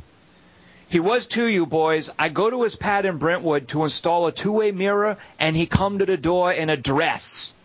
Hell, that doesn't mean he was a homo, Miller. Lots of guys like to watch their buddies fuck. All right, so there you go. That is a line from. I thought you were done swearing with fag, and I go, wow, John Wayne fag. That's pretty. I know there's there's harsh language. I apologize that people had to Yeah. hear Well, that. it's fun to hear you say it, though. Thank you. You're such a dainty schoolboy. Uh, I do it. No one even cares. that is an exchange from Repo Man. Do you guys know the product placement in Repo Man? Repo Man. I thought you were quoting Running Scared. Uh, no. No. there is great John Wayne stuff in Running Scared, isn't there? Uh, The featuring featuring the great Carol Rodan as a as a, a Oh, John. Wayne admirer. Uh, no, so in Repo Man, you don't remember the product placement? Ah, Here's the joke. For the most part, there is no product placement. Repo Man is all generic items everywhere. Right, right, right, right. When we first meet Otto, he's working at a at a supermarket That's and it. he's he's stacking cans that is just a white label with the black words "Yellow Cling Peaches" on it. Uh, when he goes home, uh, or when when the when he takes up with the Repo Man, they offer him a beer. and It's just a white bottle. It's a white can with the word beer on it. Uh, then when he goes home and tries to get money from his dad, he opens a refrigerator and there's a can that he's eating out of it with a spoon, and on the can is the words "food." That's great. Uh, and at one point, uh, when he's out with Harry Dean Stanton, uh, and they're doing coke, Harry Dean Stanton says, "Let's go get a drink." And then it cuts to a shot of Harry Dean Stanton putting on the counter of the liquor store a six pack with cans with the word "drink" on it. Uh, so not even beer. It's not even beer. It's let's go getting get a worse as the movie goes on. It's becoming. It's like Exactly. a Philip K. Dick novel. It's let's go get a drink, and they're drinks. And then there's a big old shootout at the end of Repo Man, I think in the same liquor store, where all of these products are on the, the shelves. You know, there's cornflakes and tomato ketchup and stuff, and it's all just generic products everywhere. But the weird thing that I didn't remember uh, watching Repo Man, there is an actual bona fide real world product placement. Early on in the movie, when we meet Otto, when we meet Emilio Estevez's character, and he's working in the supermarket, the guy he's working with is singing the 7 Up commercial. He's singing, feeling 7 Up, I'm feeling 7 Up. He's sitting there singing, and Otto's like, stop singing, Kevin. And Kevin's like, what? I'm not singing. Uh, and the guy's singing the 7 Up commercial. So there's 7 Up product placement in uh, Repo Man. But only musical, not logo. Correct. You do not see a 7 Up logo, so they can't be sued He's by the also Coca-Cola singing company. a song for product that doesn't seem to exist in the universe of the movie. as far as we know, right. He's, Uh, maybe it's a, a fictional product from a movie in that universe. right, exactly. Maybe Kevin saw a movie There's a that movie had called product Repo. Man, and there, yeah. So is your actual choice all generic products? It is the generic. It is the lack of product not placement. 7-Up. Yeah. Well, you know, if it had to be one thing, I would pick the drink gag, where Harry Dean Stanton says, "Let's go get a drink." Uh, it would be drink in uh, Repo Man. That's but what I it's put you down for. okay. But it is. That's the thing is, it's not a product. Like Alex Cox, I think, constant, consciously decided this is going to be a gag in the Repo Man universe. Is everything is a generic product. Yours are all liquids, depending on how one interprets butt fuckers. I'm not going to touch that one. Kelly, one. What is your number one choice? what is your number one choice, and does it involve any profanity? No, that's not what I'm about. uh, this is from a movie that I don't. There's a lot of bad movies with some kind of good product placement in it, but in uh, there's this Spike Lee produced fake documentary called CSA Confederate States of America, where it's like uh, an alternate reality where the South won the Civil War, and it's like the history of the United States after that. And so one thing, oh, this is breaking the list. There's like a D.W. Griffith Birth of a Nation in this other reality, but it's like Lincoln fleeing to Canada, and he's disguised himself in blackface. And uh, it's like the movie that they show clips of, uh, where he's like found and then he gets lynched. And I like that. It's funny. All right, so a movie can be a product. I I would allow. What is this movie called? Do we know? No. I think it's Alright. called Birth of a Nation in Canada. All right, so Spike Lee's fake Birth of a Nation counterpart. I'll look up what it's called. No, no, no, no. I nope. I, I'm just trying to reaffirm your choice. I think it's a perfectly cromulent choice, Kelly Wand. Perfectly what? That's a it's a Bushism. I wouldn't expect you to, to know it. Cromulent. It's, It's another, it's another product from Idiocracy. All right, I'll tell you what. If one of my runners up is impressive to you, I'll write it up as my number one. Nope, your number one is locked Nope, in. I get to write it up. You don't get to write it up, so I can change the rules. you don't write on the website. All right, so what runners up do you guys have? Nobody picked a Slusho from Cloverfield, which actually doesn't even does it even appear in Cloverfield? So they had this whole viral marketing thing with a fake drink. Is it actually in Cloverfield? I don't remember. I don't remember much about it, so I couldn't pick it because it's just a random name. I don't even Like know what you're didn't put talking any about. effort into. So Dingus, they did viral marketing for Cloverfield before it came out, and they had something. They had this like soft drink company as part of some plot, or I, I don't. I don't know what it was because I didn't keep up with the viral marketing for Cloverfield. But it was based on a fake drink out of Alias, the TV show. And there's something about Slusho was harvesting seaweed from the sea floor, and it woke up Cloverfield. Or Kelly Wand, do you know more about this? Yeah, that's what happened. But the beauty of Cloverfield is in the movie, it just looks like something falls into the water. So if you don't know the viral marketing, it works as a oh, it's an egg from space. So the movie will work for you on that level. But if you know the viral marketing, you actually know what the thing is, and it's Right. like uh, satellite something something what blah blah blah. Doesn't. Hold on a second. Uh oh. Uh oh. Oh gosh. Oh no. Doesn't S- doesn't Spock order that in Star Trek? Yes, yes, and it's also he also used it in Star Trek. Oh, What? that's right. It's it's That's uh, never mind. Never mind. Sorry. Yeah, J.J. Abrams. Although my favorite fake So Cloverfield placement- happened in the Star Trek universe. No, it's just him being cute. What? He's saying it's the same universe. It's canon. Cloverfield's Mr. Spock and Captain Kirk are all in the same universe. Uh, all right, other runners up. Tom's bored. uh, one of mine was uh, Buzz Cola from Surf 2, end of the trilogy, because it turns surfers into zombies. What what was the movie? Surf 2, the end of the trilogy. It was Buzz Cola with three Z's. There's a zombie movie about surfers. I need to see that. That sounds awesome. See? Uh, Dingus, any runners up for you? Uh, I had two. I had Dapper Dan, um, and then I had Red Apple cigarettes, which which I mentioned a couple weeks ago as the uh, Quentin Tarantino go-to cigarettes. And Big Kahuna Burgers is his other one, isn't it? Right. Oh, you know And- that. Go ahead. I'm sorry, Dingus. No, go ahead, Tom. That makes me think of that. I forget the name of the movie, but I remember telling you guys about it. There was a movie where these this couple gets lost in the desert and they end up at like a haunted motel, and a mysterious character offers the main character Overlook cigarettes, which is a nod to The Shining, and the movie Ah. becomes very much like The Shining. So that made me think of Overlook cigarettes. And Uh, then the elevator, all the cigarettes start spilling out in the trailer. All I- nicotine. Don't know what that's a reference to. Oh, like the blood in The Shining. Ah, gotcha. But, but then the um, the Fuddruckers thing you brought up, Tom, made me wonder if um, th- that that word always makes me think of role models. And is the sports drink they do in role models is that a real drink?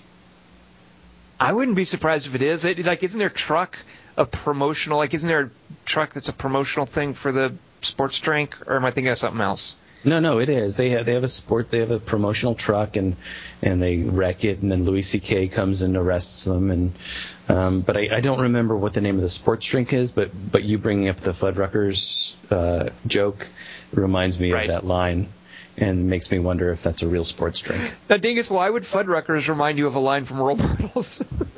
because they all like hamburgers. Kelly, they're Wand, Americans. have you seen Role Models? No, I don't see movies about role models. It has some uh, wonderfully inappropriate dialogue that Ding- even Dingus won't say on a podcast. Uh, Well, I, I'm at my um, in-laws' house right now, so I'm sort of policing my language a little bit. What, your in-laws listen to this podcast? No, but everybody's asleep, but only slightly asleep because I'm talking. And they can hear you. And if you say the F word, they'll hear it. Uh, so these aren't really products, but actually, I'm not even going to mention them. Uh, there's fake, there's like fake science things in movies, but those aren't products. Uh, so that the was a different category we did. the slusho in um, Star Trek made me think of uh, Red Matter. That's a far better Uh. fake product. That's not Star the Trek. counter.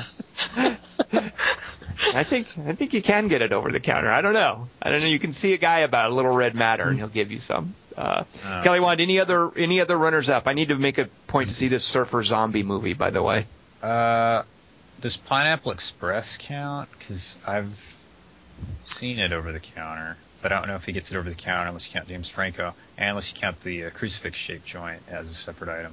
And nobody mentioned Willy Wonka. I would have thought Dingus that would have been uh, Gobstoppers? Gobstoppers. or wasn't there some blueberry stuff that Veruca Salt eats and the uh, what, fizzy fizzy lifting drinks? Dingus is always quoting the fizzy lifting drink line. I'm surprised you didn't pick that, Dingus. You, if you're going to say that line, you really have to be able to yell, and I can't do that right now. okay, fair it wasn't available over the counter yet, too. It was still a prototype. And all that that Willy Wonka stuff is all real products now. yeah, No. like Gobstopper. What does it taste like? Uh, the first part tastes like roast beef, and the second part tastes like deodorant. So still got to work out the. but also, uh, Vaporize from the movie Envy that Jack Black invents. And Oh my God, that's right. Yeah. Wow, wow, it's a Barry Levinson movie, isn't it? Yeah, it's a really crappy movie, but I like that premise. I like the idea that he invents something. He's an idiot, and he invents something that just that's like totally implausible, and that's like but that's like Ben Stiller's Cross to Bear is like it doesn't work. It like where does it go? Like it just disappears and never no one he never gets a straight answer to it. He's just like in this alternate universe where an idiot can break the laws of physics and that he will not he'll never understand. What do you call the thing that Steve Martin invents in The Jerk? I was trying to remember the name of that. Because he invents it's a bracket bracket. clipper, yeah. and Yeah, it's a bracket that talk holds your your glasses up on your nose, right, and it turns everyone cross-eyed. So that's is that a real product, Kelly Wand? Yeah, I'm wearing them right now. but I just glue it to my nose, and then it takes off a little skin in the morning. But there's like stuff you can put on your skin. Okay, I hope you don't go cross-eyed. That's no nose. Dingus, why don't you give us a three by three for next week? What do you got for us? Wait, what, what's the Also, drug? quietits.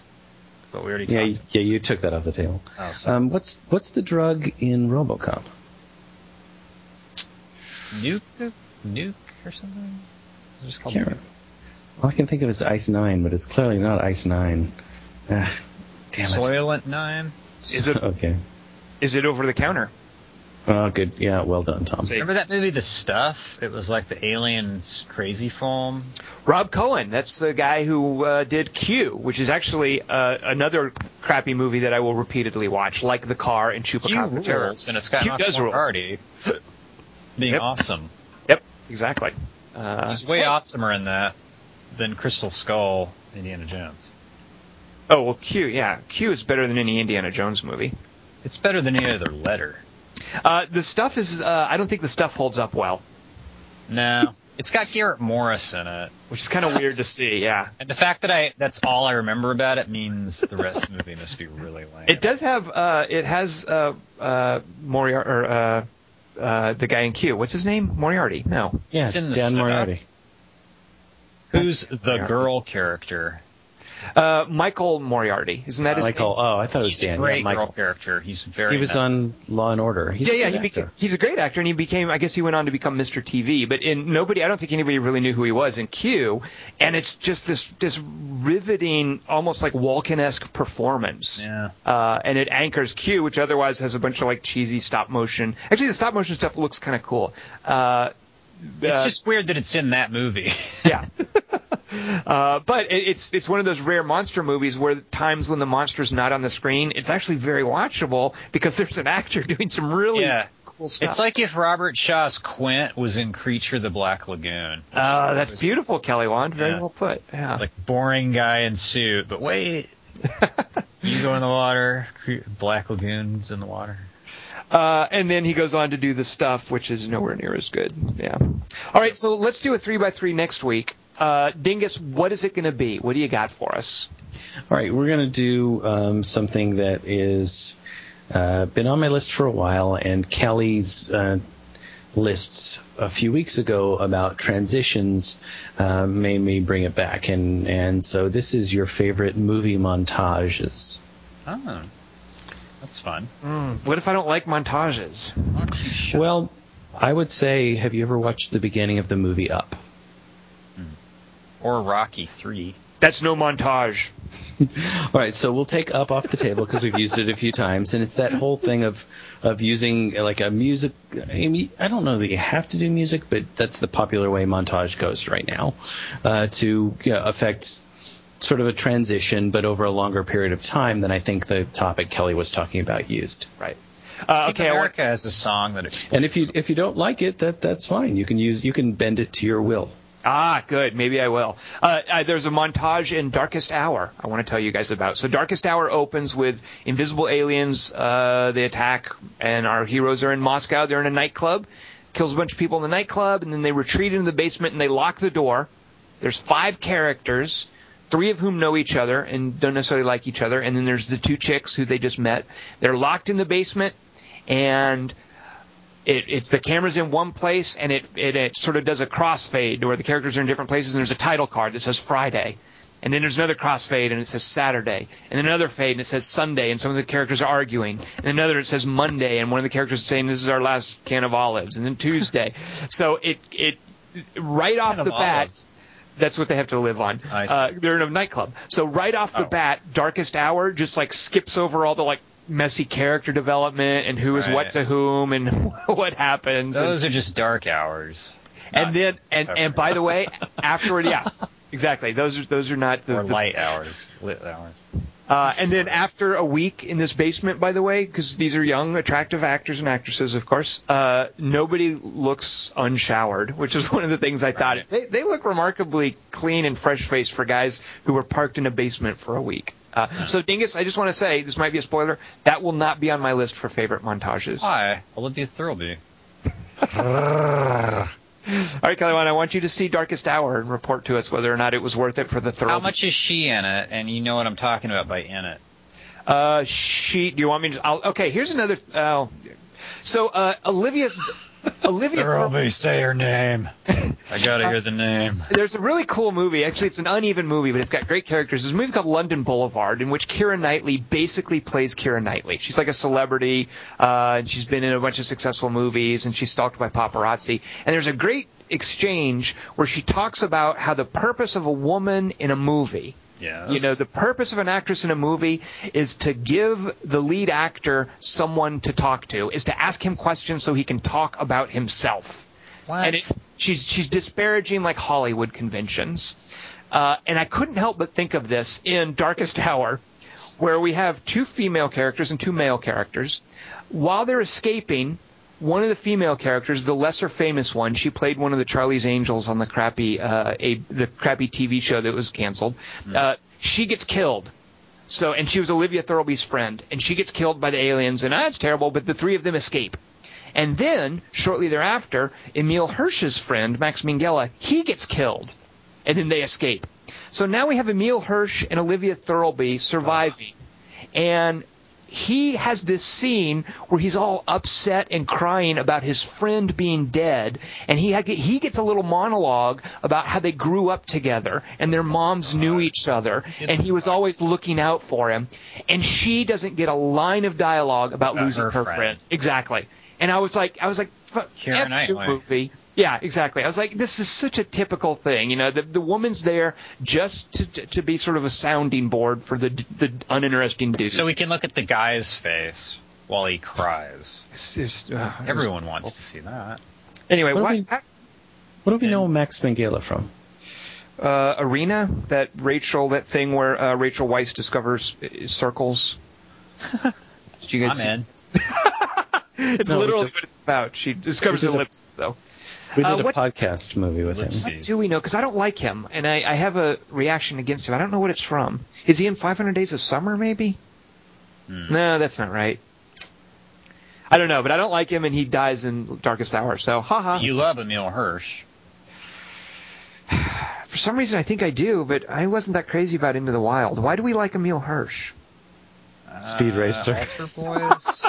By the way, Darkest Hour opens with an Alec Baldwin moment where they're on the plane to Moscow, and the stewardess tells him to turn off his little. He's playing a game or something on an iPhone, and she tells him to turn it off, and he won't do it. And he has a little uh, exchange with the stewardess about, look, if this could really bring the plane down, you wouldn't let me even bring it on. I'm gonna. right. That's a good Uh, point. It's a little Alec Baldwin moment. Uh, It's Wait, also Alec from Baldwin the, didn't use that. Yeah. It's a West Wing moment too. Oh, um, Social Network. He was in Social Network. oh, but we did like him in that, didn't Yeah, we? Yeah. he was fine. Yeah, he was fine. Was? Yeah. He was their uh, their computer the computer nerd who worked with the Winklevoss twins. Yeah. I remember That's he was on Letterman, and he said that when he was flying in a plane over Hawaii, he said he'd never been there before, and he expected to see dinosaurs. and Letterman went, "Okay." That's one of those awesome actor stories that I think probably didn't sound like he intended it to sound. Right. I don't know. Yeah. But if, if he's like the young handsome actor, so he just assumes if he says anything and doesn't shit on someone, he'll get applause. Nine times out of ten, it does work. That's great. Kelly Wand, if you were ever on Letterman, what story would you tell? I did see dinosaurs. I would tell a boring story about not seeing them. God. Uh, all right, so there, that's there we go. That's I'm sorry to subject everyone to so much Darkest Hour uh, talk, but no, if I can, I don't have to see it. yeah, if I can save just one person from seeing the Darkest Hour, I, my work is done here. There wasn't much to say about Tintin. I mean, even if you love it, it's the best movie ever. There's not much to say about it. Uh, and I don't think, well, yeah, I, I, I don't think, think it'll be anyone's favorite movie. I think it's the end of Tintin. I think it's. I'm curious. I'd like to watch with Spielberg's kids and see if they zone out. Like, yeah, all right, appreciate it. But we would have rather seen another Transformers. Oh, Kelly Wand, why would you say that? Because it's his kids. He's they're brainwashed. After after I left Tintin, um, the the John Williams score was so generic and so just I'm cribbing from Indiana Jones crap that the main thing I left uh, the the music running through my head was Season of the Witch because Paranorman. Uh, and I wasn't watching the Paranorman trailer, but I just heard Season of the Witch playing in my head over and over again. And Wait, so you the don't mean Halloween three season of the witch. You mean Nicolas Cage in a in a stagecoach on a bridge. no, I mean the the, the Donovan song. The, isn't Oh it God, yeah. I was going to say Cream, but I think you're right, Dingus. Yeah, yeah. It might be Cream. No, I think you're right. I think it's Donovan. This is the Um, worst conversation on the But but that's how much impact Tintin had on me that the that a that a song from a trailer I didn't watch was was prominent in my brain as I left. Yeah. Uh, Dingus, I, I'm I'm going to bet you dollars to donuts. Kelly Wand and I did not stay through the credits. You did. Was there any cool little button at the end where he Easter discovers Thor's Thor's? discovers yeah. another fucking map. Yeah. What did we miss? Uh, you only missed that Peter Jackson was the second unit director. I saw that part. Hmm. I thought well, that was the Easter egg. that, that's it. There was nothing else. it wasn't Alex Cox. All right. Uh, well, how do you guys feel about doing a top ten list for next week? I like it. Instead of seeing a movie, or we have to see something and do a. No, ne- next week will be our top ten show. Uh, You have to see ten movies. I have to see 10 10 movies. Ugh, we would never do Ah. that, Kelly Wand. We like you too much. In addition, we'll be we'll each be doing our top ten list. We'll we'll count it down in a, the same way we did last year. I'll brief you at the beginning of the podcast. Uh, we will also be each choosing our most surprising and our most disappointing movie. They may or may not be the same. Who knows? Uh, so we'll each have 12 Surprising. movies bringing to the, we'll be bringing 12 movies to the table. And afterwards we will do, uh, Dingus's 3 by 3 on, uh, montages that aren't from Up that we like. So we don't have to see anything. We just have to write lists. I don't know about you, Kelly Wand, but I've got a few things I still need to catch up Yeah. on. So yeah, I do need to Actually, you're right. This Uh, is the worst thing ever. And as usual, if you see something that you feel the rest of us should see, send out an email. Because I'm gonna. This my next week is my catch up week. Uh, so we'll do what we can to scramble and, and get what we can under our belts. Uh, although I, Yeah. there's been a lot of. Cra- I guess Christmas is always like this: is you get crappy stuff. But uh, But you get I- all the Oscar bait. I, I just feel like last year was much more of a scramble. I feel like I have a pretty good handle on getting it all seen this year. I don't know. We'll, we'll see how it turns out. So So I have to have seen the movies that are on my top ten list, or can I just sound, can I just nod portentously? and go, Oh yeah. Well, we need you to explain what makes them special. So at least Wikipedia Well, I them so you can read good. up on Okay, what makes good, them good. special. Yeah. Uh, I, I would say the, the, the, I'm looking at you, Midnight in Paris. Just just know the titles. Midnight long as- as long as you can phonetically repeat the name of I the know when it no takes one. place and where. Uh, all right, so we'll, we'll be that we'll be doing that for you next week. Our top ten movies, our most surprising, most disappointing movie, and Dingus's three by three. I am Tom Chick, and I have been joined by Christian Mc- McCracken It, uh, wow, that's a weird one. Uh, it's Christian Murawski. and Kelly Wand. Uh, 28 years earlier. Hey, mama said the way you move gonna make you sweat, gonna make you groove. You've used that one, dude. He used Yeah, the, but I um, mean, Wait, what's his excuse? He was going to say something there. well, until Yeah, Led Zeppelin I- makes this, until Led Zeppelin makes a song called White Dog, we're using this. For every movie or every movie with the dog in it? How many movies do you know with white dogs in them? Wait. Huh? What? I'm waiting. How many movies can you name with white dogs in them? Uh, what's color's Gromit? Or is he the, or is Wallace the dog? He's Doesn't like Mr. beige. Magoo have a dog? No, believe he's he just blind. didn't How say. can he feed it? there's something white. about Mary. Digby the giant dog. Yeah, something about Mary. Thank you, Dingus. The Shaggy DA was white, and um, the Shaggy dog was white. Okay, well, maybe I'll use this song for those podcasts. Rin Tin Tin was black and white, and red all over. Oh, Doug. Isn't Doug white? I don't know what color Old Yeller was. Wait, Doug is white. Isn't Doug the, the dog from Up? He's like white, right? His name's No. Doug. It's brown. What about the dog in Young Adult? Uh, ch- you Oh, good point, Dingus. Oh, Dingus, that's a very good one. Yeah. Hey, you know what? Let's stop talking about it because that's going to be my three by three. Uh, favorite white little white dogs in movies. and your top ten, and your most surprising. Oh, uh, this podcast is over now. But He's- the talking's just begun. If you enjoyed what you heard, tell a friend. Don't tell them what you heard. Just, you know, kind of beat around the bush so they get a sense that it's worthless. You don't tell. You don't have any friends. You